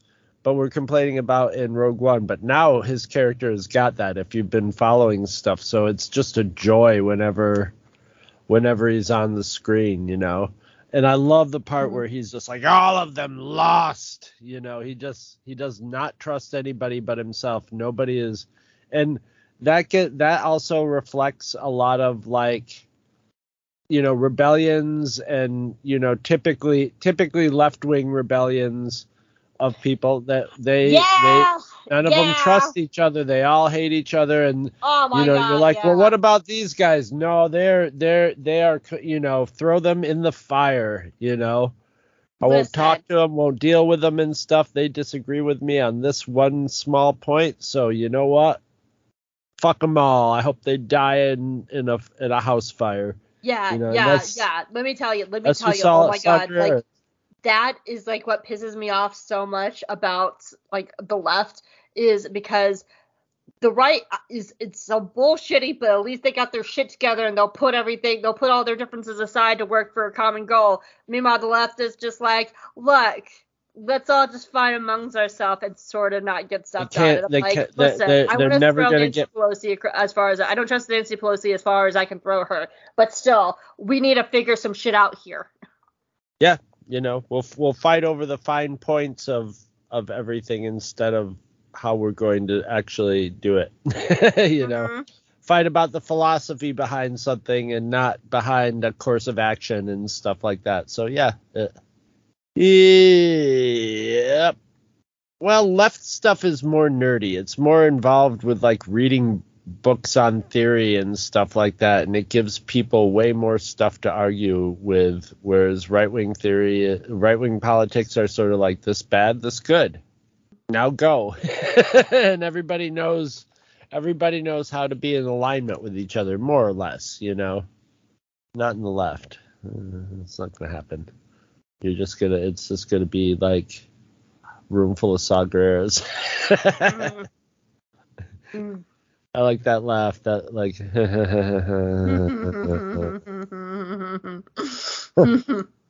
uh, let's see. Oh, my only other note is immediately, like, I got a little Vietnam reference when they're like, holding prisoners in the they take the hotel, they're holding prisoners and torturing him in the hotel, and totally reminds me of the Hanoi Hilton in Vietnam, where they would take I think that's I think that's where they kept uh what's his name John McCain when he got captured in Vietnam. That sounds familiar. Yeah. And it, and yeah, it, it was just like, you know, they took over a hotel, and that's where they that's where they did all their just sort of like off the records interrogation and dealing with that sort of stuff. So I'm I'm sure that I'm sure that is uh, not lost on the Gilroys. That's all I got for part three of my favorite mm. episode. Mm. I thought it would be longer. I just felt like two cheeses. Listen, I'm hungry. Uh, Sorry, Hope's only halfway longer. through her sandwich. mm-hmm. Got like a Dagwood sandwich there. Okay, we're good, we're good. The Cheez-Its have escaped my mouth.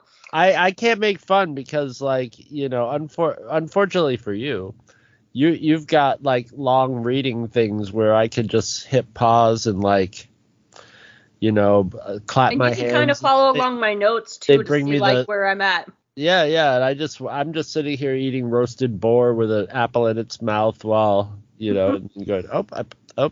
Time to unpause. Hello. All right. Uh, very small note, but I just one thing I love seeing just Bix and Brasso taking care of Maarva. It just yeah. builds that community theme. But Fiona Shaw's acting and that one scene that she's in is superb. If you have ever been around an elderly person that has fallen, they have that distant, unfocused look. And, like, she's just looking at everything. She's not focused on anything. That is exactly she's, what they do. She's got she's got a, uh, a handkerchief, like, clasped in her hand. And she her hands are doing, like... And she's shaking. Fut, futzing around and shaking. And she wants to do things and drink her tea and, and do stuff. But she just can't focus on it. And she's pale and, and kind of sweaty. Yeah, um, compared to, like, what was it, yeah. last episode when she said goodbye to Cassian, where, like, she was, had everything, like, her lips were about her, everything was there. She looks way more sick. Yeah, no, she's, yeah, she's no. She's acting she, the shit out of it. Yeah, I mean, like, a lot of it is done, like, strictly with her eyes, and it's, mm-hmm. yeah, it's amazing. Yeah. This is some really good eye acting. Now, when they cast this, they definitely, like... There's a lot of really good actors that are strong, like, character actors, like Brasso. Brasso's playing uh, a type. And, you know, the actor playing Brasso is playing a type, and he he hits it.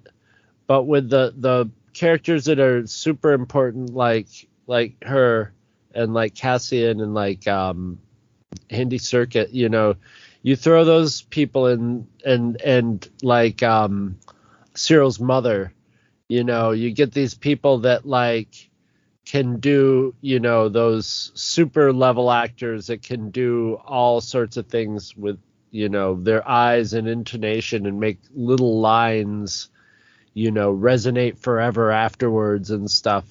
And they've really done a good job of putting those people in the right place.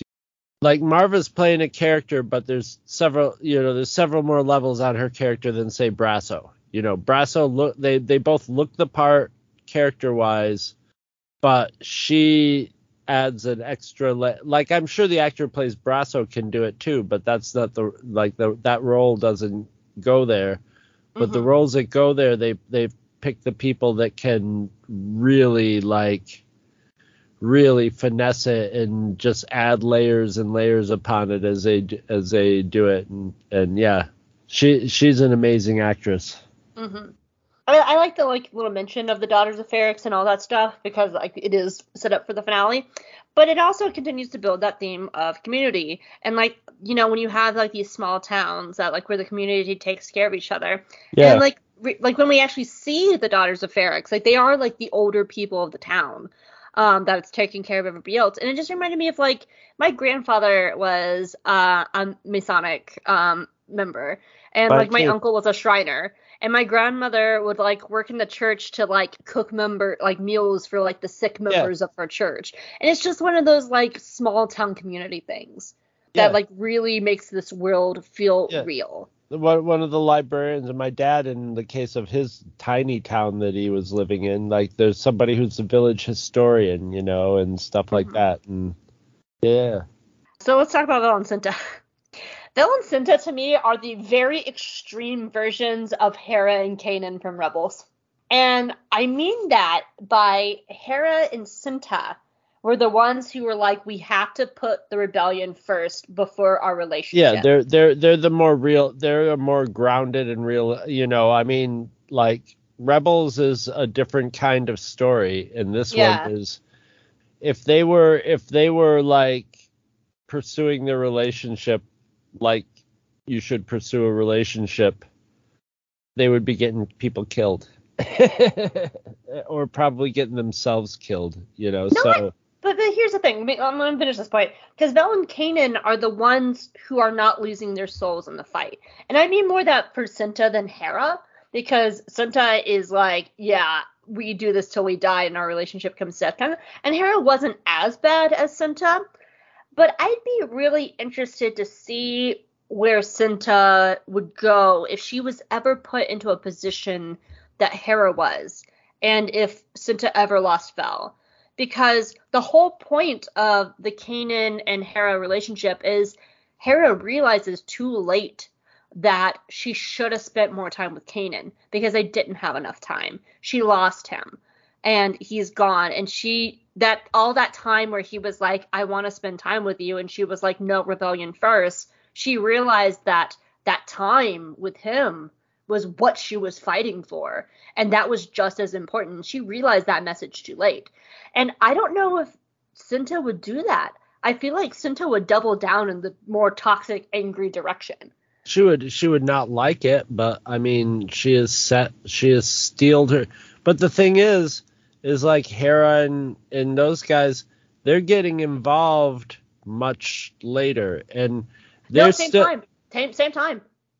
They, this season and Rebels season one takes yeah. place at the same time. Well, And yeah, and and you know, they're doing espionage and stuff like that, but yeah, they're just not gonna. I mean, that's the, that's the thing. It's not. It's it's a show less grounded. That's why Andor's kind of jarring to a lot of people, because it's more grounded in reality. You know, like dealing with the Empire and do it. You know, they, they and trying to keep secrecy. You know, they they they steered clear of, you know, like, characters losing their mind to torture, you know, and stuff like that. So it's it's it was, you know, it was playing to a younger audience. So it's it's a little bit jarring that, you know, w- when you start when you start realizing that the world of Hera and, and Rebels is going to collide with this world in some way. It's going to be some combination of this world and, you know, the Mandalorian Boba Fett world, mm-hmm. you know, or and and you know, coming up the Ahsoka world, coming up like, isn't it like the end of next month or something like that? Something so, like that. Yeah, I don't know. Yeah, it's it's coming up, but you know, it's gonna be some some some mid, you know, it won't be. It's not gonna be Andor, but it's not gonna be Rebels either. It's gonna be somewhere in between that is mm. the grittiness of the the grittiness of the presentation and the stakes. But it just, you know, the whole like Vel and Cinta thing reminds me so much of Yoda's lesson in Rebels, which is it's not about whether or not you fight, but it's about how you choose to fight to not lose your soul. And that's where Vel and Cinta are. Like, Vel hasn't lost her soul. And yes, she wants to fight, but she also wants to fight for what she loves, not fight to, to save what she loves, not fight what she hates. This goes back to our conversation a couple episodes ago, which I think from the last episode, where it's like she's also probably a bit more privileged, though. She's a little newer to it. She comes we know from that she's like a, a rich, rich girl, rich political family. So she still maybe does not understand that you can't have your your romantic, you know, you're you're you're a rebel, but like. You, you you can't have your cake and eat it too, probably, you know. Well, if you get a little I, I bite of, you know, you get a little bite of cake every once in a while when you can, but that's when, you know, you have a chance to like actually do that, which is going to be slim and none in the their their business. I, I kind of disagree with that though. I I, I can't, because I, I feel like that is the lesson of Hera and Kanan. Like, you can still fight, but you can still take the time for the ones you love. Because you're fighting for the ones you love. And like, um, yeah, I, I feel like I, I feel like it's a balance between the two, you know, like they're like, it's not about having your cake and eating it too. It's learning how to eat the cake while doing everything. Well, yeah, else. yeah. But Hera, Hera and Kanan, like in that storyline and the way that story was being told, they weren't on a death run. All these guys are on a death run. Psychologically, yeah, I will give you that. I will give you that. Yeah. You know, they are they're going to the death. They have a relationship. One of them is more naive. The one that's the one that's a little more little little more jaded is like, look, we're gonna lose each other. One of us is gonna lose the other one, or we're both gonna die at the same time. You know, maybe that would be ideal. But what you know. How far do you, how deep do you, you know, how much do you want to put into that relationship to just have it, you know, it's going to, you're going to lose the other person at some point too. So there's that's factored into it, you know, mm-hmm. they, they, they all know that they're probably going to end up in a prison or dead or torture. You know, it's, it's, it's, it's a dark position they're in. Mm-hmm. They're, they're in that p- point where society has let things go too far. To where it's like, you know, there's going to be sacrifices to be made. So like, and that's the like what makes their relationship interesting is they're not quite in the same place as psychologically as far as the rebellion is. Mm-hmm. And when you put her next to Ma- her cousin, you know, Mon Mothma, she looks like a hard ass. But when you put her in in in front of her girlfriend, she she's she's a you know, a, a, a spoiled rich girl, you know, yeah. or a naive, naive rich girl. Vel, Vel has definitely become, to me, like, the more I watch it, the more I like Vel's character. My last little note about them, too, is let Vel and Cinta kiss and bladoink, just like Bix and Tem did. Sex and affection shouldn't just be for the straight Star Wars. Just saying. Um, yeah, but they were just, but yeah, yeah, they should. But I know. Maybe not, We've this, had maybe this not in this before. episode due to the topic of their discussion. It wouldn't have been, it wouldn't have made sense narratively I enough. I know. They should anyway. They should anyway. They, at least we got a whole hand holding. Cinta reached over and held her hand. Oh, stop the presses. Um, but I know. I just, I'm going to bring it up and bitch about it whenever I can. But oh my God. Probably the most devastating choice of this entire show is Bix calling Luthen. And it breaks my heart because it's a choice that Bix makes out of love for Maarva. She's trying to be a friend to Cassian. She's trying to find him. But it's a move that has such devastating consequences because we and we already see that starting like in the very next scene. It's the yeah. one single choice that ripples out because it makes Dedra come to Ferrix. Pack is killed. Bix is tortured. Willman takes a revenge for his dad and bombs the hotel. The riot breaks out, which leads to the death of several people on Ferrix. We can only imagine that the Empire is going to crack down on Ferrix because of this in season two. And like the Empire is coming for Ferrix, but they're kind of coming slowly. In, and in the scale of the show, it's a good thing that she does that. it, is, it is, but for like the stakes of it, like. The Empire yeah. is coming, but Bix accelerates that so much faster. But what hurts is that it's the intention behind it is not bad. But like even Pack was like, "Are no, you sure you like, want to do that? Are you sure?" Yeah, but that's like the it's desperation, you know. That's it's, it is, and it, that's why it hurts my heart to see it because it's out of love and desperation, and it just makes. Everything go wrong, and I'm just like, oh, Bix, girl, no, don't. And and when it and it when it gets to Luthen and Kleya, they oh, like yeah. they instant they're they're they're a little they're they're more savvy, and they're just like, oh shit, no, no, you know, no. They both know it's wrong, but Luthen's got a little Luthen's got a little bit of the desperation too, where he wants to answer it, and if he did.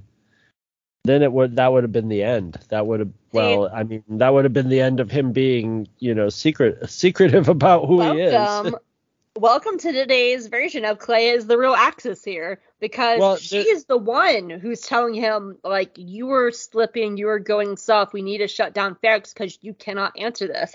And she even looks at him and says, "Tell me to shut down." Well, Ferrix. that's that's that's the that's the line where it's like. Where it makes it really like interesting what their power relationship is, mm-hmm. because but Luthen Luthen this is, is the, not. This is the scene, by the way. Like this scene right here is the one that made me go, "Is Kleya actually in charge?" Like it's this scene that made well, me kind of rethink everything about their relationship and like kind of look back the show, going, "Is she actually it, the one in charge?" yeah, it, it, it, it intimates that, but then she there there definitely is a power dynamic where she can't make the call. He has to make the call mm-hmm. for whatever for whatever reason in their their power structure, wherever it goes, he has to say it. But she like she's doing the like, look, you know this is right. We we gotta shut this down, and she's waiting for him to make the decision.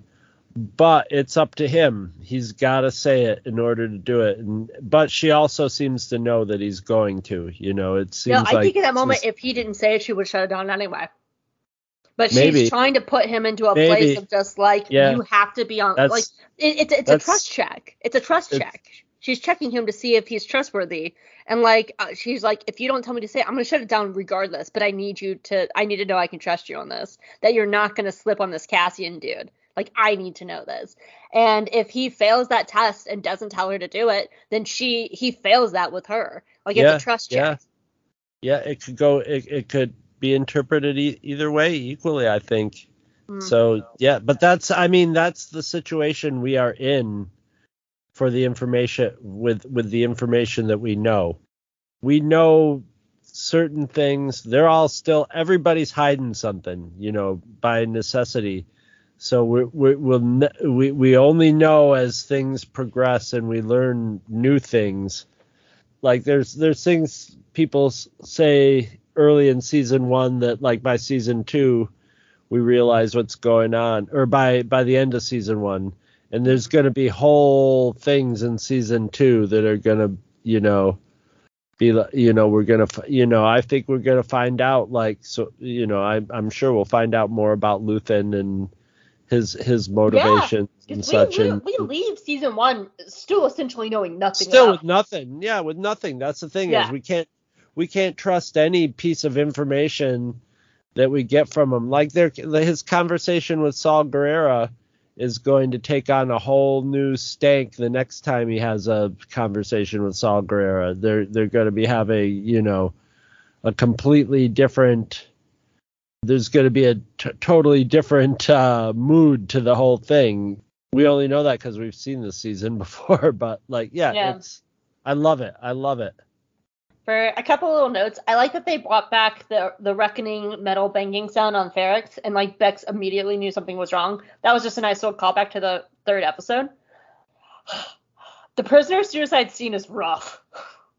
That's a rough scene, because usually when we see like suicides in Star Wars, they're heroic moments of just like, I'm gonna crash my X-wing, then this, you know, or like the holo maneuver. Like it's these the heroic moments.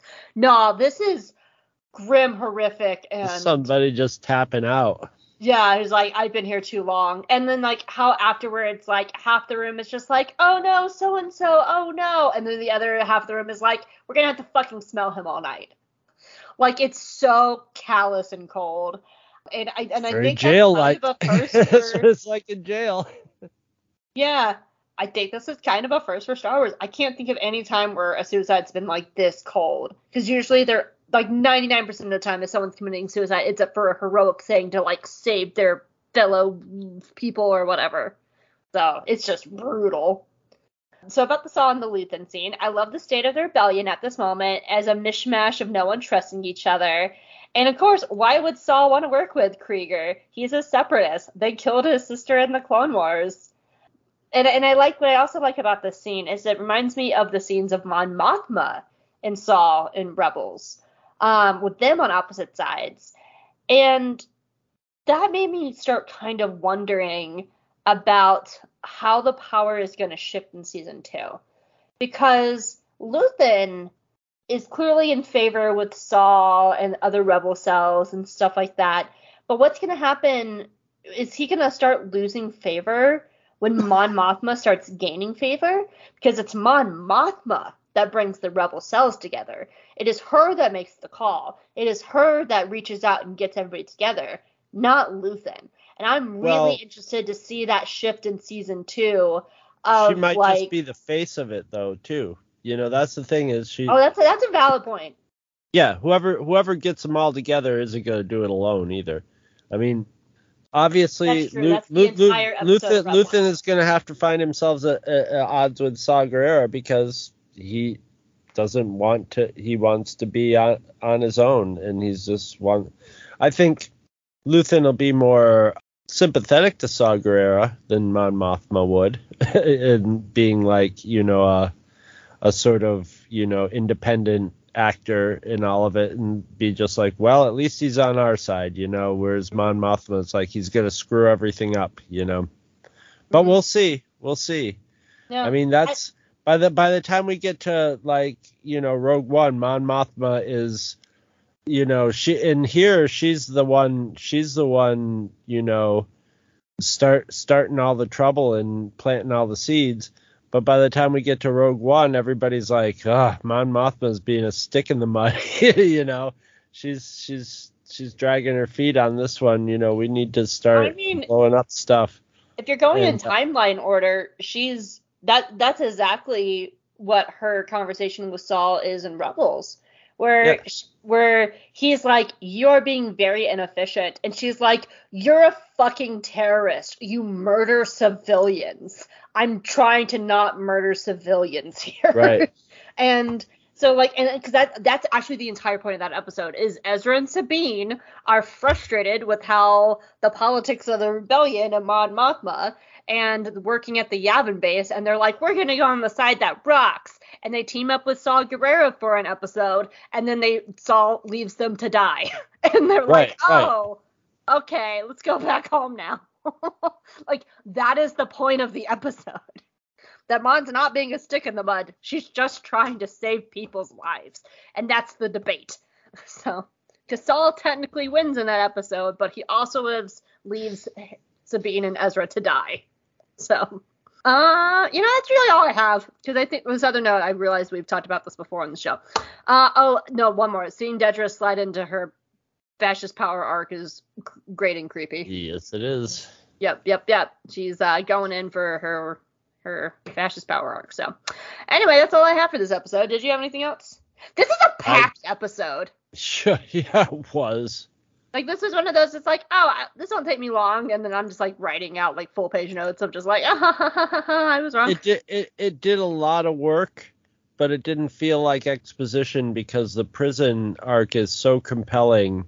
And we that like that like you, you're jazzed on that. And And I gotta say, you know, scenes of people in corporate boardrooms and at political parties are not my cup of tea, and I am eating them with a spoon in this. Uh, every mm-hmm. scene is gold, yep, and wonderful to watch. And mm-hmm. I'll sit, I'll sit there and watch that cor- that Imperial boardroom meeting all day. It's, it's all day long. Fascinating. Yep, mm-hmm. yep. I, I will watch Mon Mothma's beautiful parties all day long, too. All day long. All day long. As well, long as if these guys are writing it and the, these guys are acting it, it's gold. Well, then what's the score then, Chris? I gave this one a ten out of ten. Wow, really? Yeah. Hold up. This is I, a rare Chris I, ten out of ten. It is. It is. Holy I shit. Lo- This is this is this is a this is a point in Star Wars. This is a, a stick a, a mark in it. This is this episode is a turning point in Star Wars, or a very important part of Star Wars storytelling. It's just like, you know, the, up until now everything has sort of been based in stuff that we've already like we've already seen before in our Star Wars villages, you know. You know, industrial planets and and Coruscant and stuff like that. But like that with, with the introduction of the prison and just doing straight up sci basically sci-fi with the music and everything, still making it feel Star Wars. And yeah, it's it's it's it's it's what I've, you know, this is this is sort of like the peak of the kind of thing that I've been hoping. Um, so the, between this and Star Wars Visions, that is what I was sort of hoping was going to happen with Star Wars once Disney took it over, where like it was gonna, you know, there's gonna be a couple times where it falls into some hands that seem like it would be a really weird combination and a and a really weird approach to Star Wars, but it's gonna click, and it finally has with like with with with Andor. You know, this is the first. This is the first, like, Star Wars in a long time that, like, truly, like, change it, changes things. You know, I don't think it happened since the prequels. The prequels were a different thing than the than the original trilogy, and it felt different.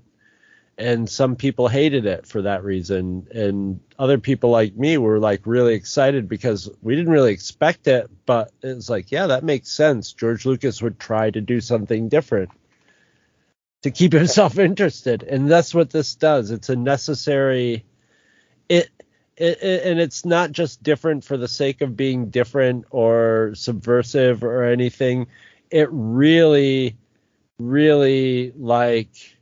strongly and with be- with good intentions and successfully like fills in, you know, s- parts of the lore that that you know, it's not like, okay, you know, that all these important battles that took place and stuff. It's the idea, it lays the ideas for the the rebels and the the Empire beyond um you know, good guys, bad guys, you know, it, it, it as a as a more complicated thing and a, a, a more, you know, grounded thing, and it works,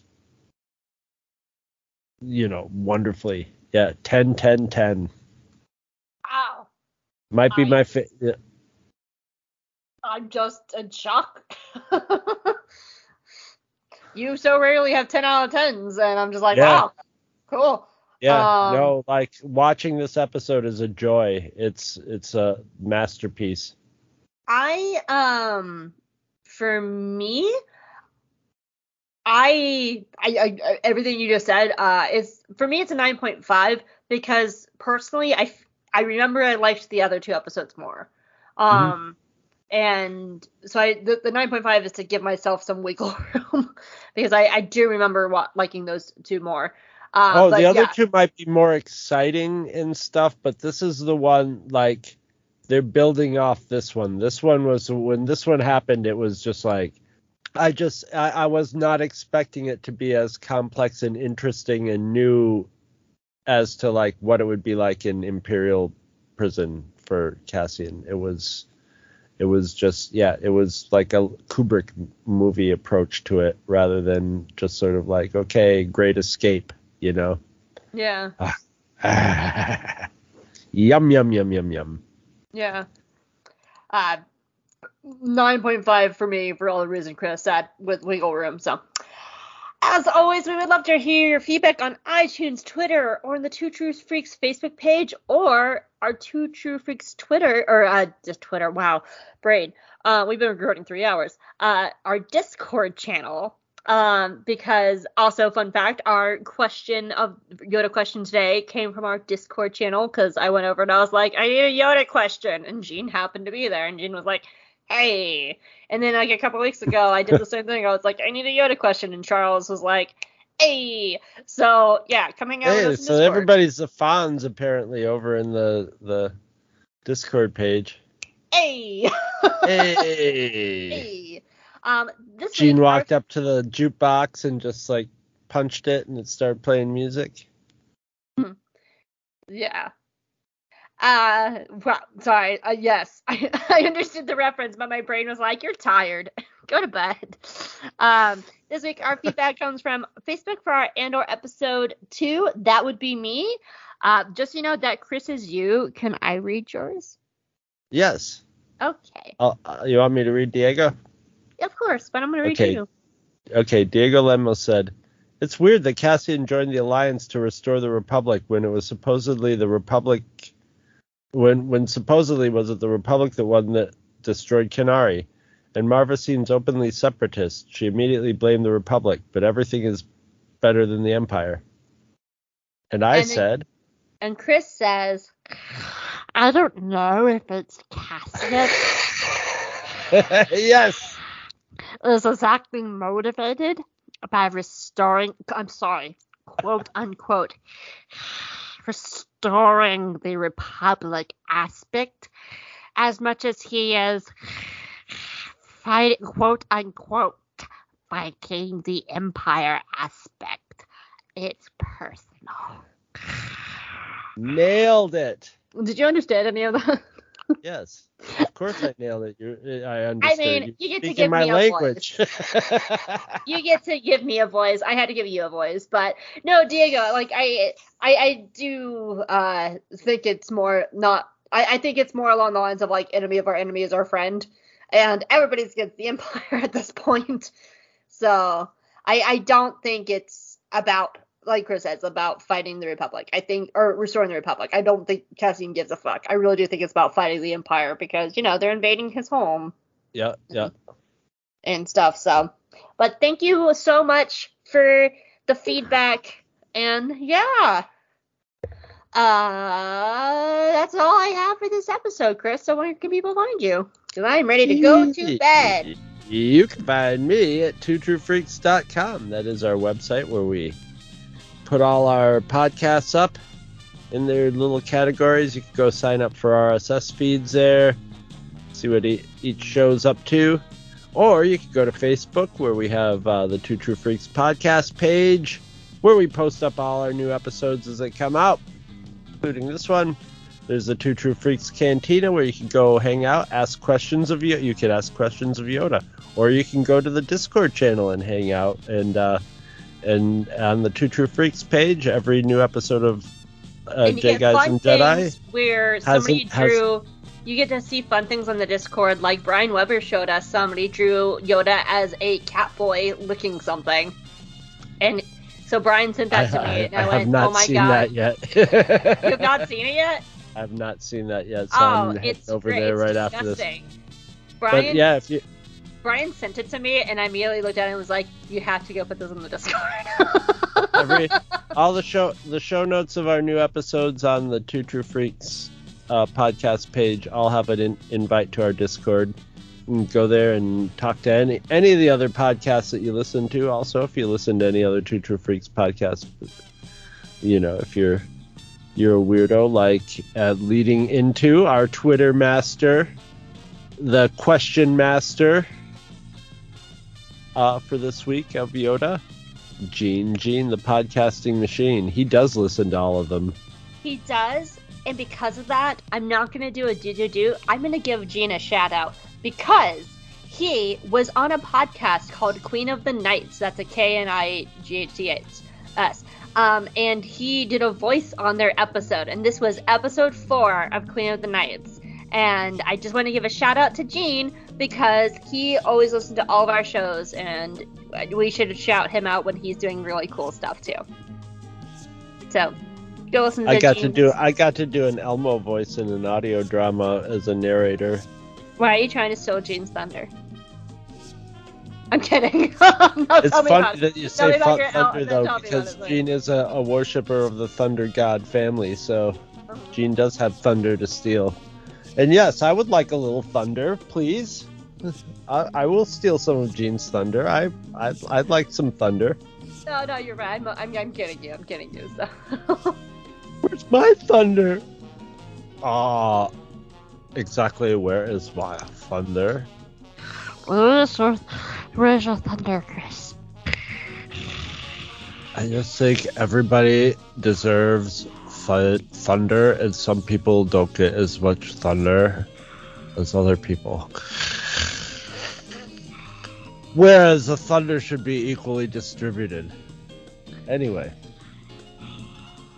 Gene, if you want to box me up some thunder and send it this way, I'm more than willing to. I guess that wouldn't be stealing it, though.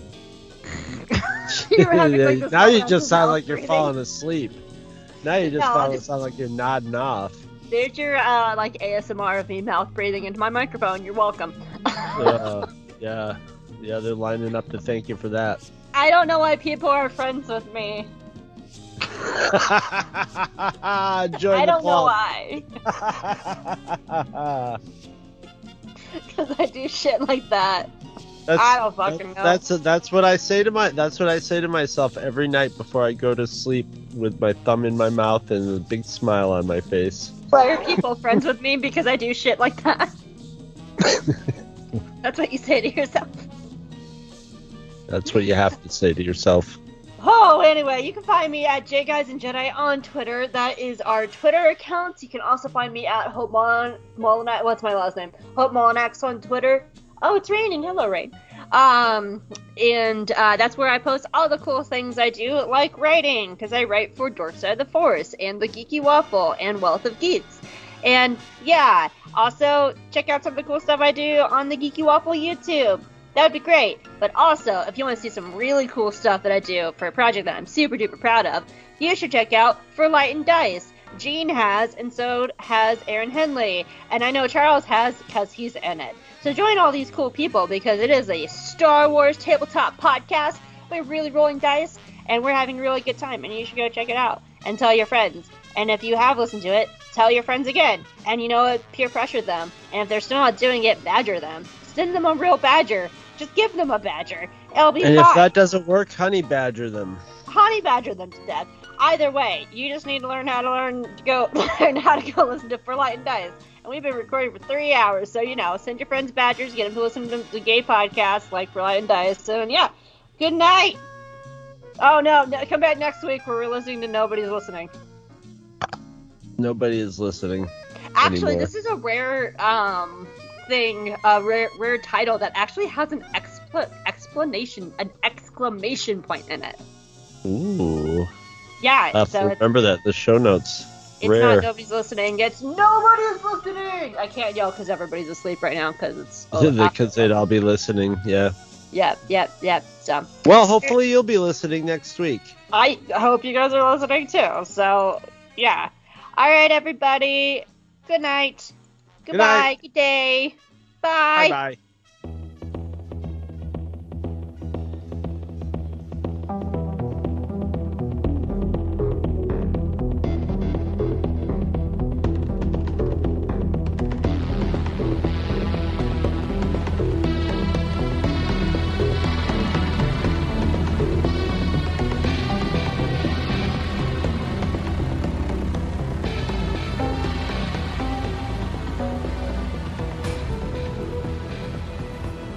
Visit our website at two true freaks dot com.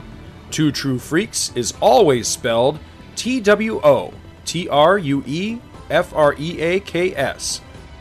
Two True Freaks and all of its excellent affiliates are available on iTunes, and you can choose to subscribe to either the entire network if you wish, or pick whichever individual shows you want to follow. We have so many shows to choose from, there's just bound to be one that appeals to your particular fandom. Just search Two True Freaks with an exclamation mark at the end, space, and the number two. You can find Two True Freaks on Facebook. Just search for Two True Freaks. Dumbass. If you ever leave your house and you actually have friends, why don't you tell them about Two True Freaks? If you've enjoyed our show, please won't you take a moment to rate us on iTunes? That helps others find the show too. Thanks for listening, and join us every Monday for new episodes of Two, Two True Freaks. Freaks.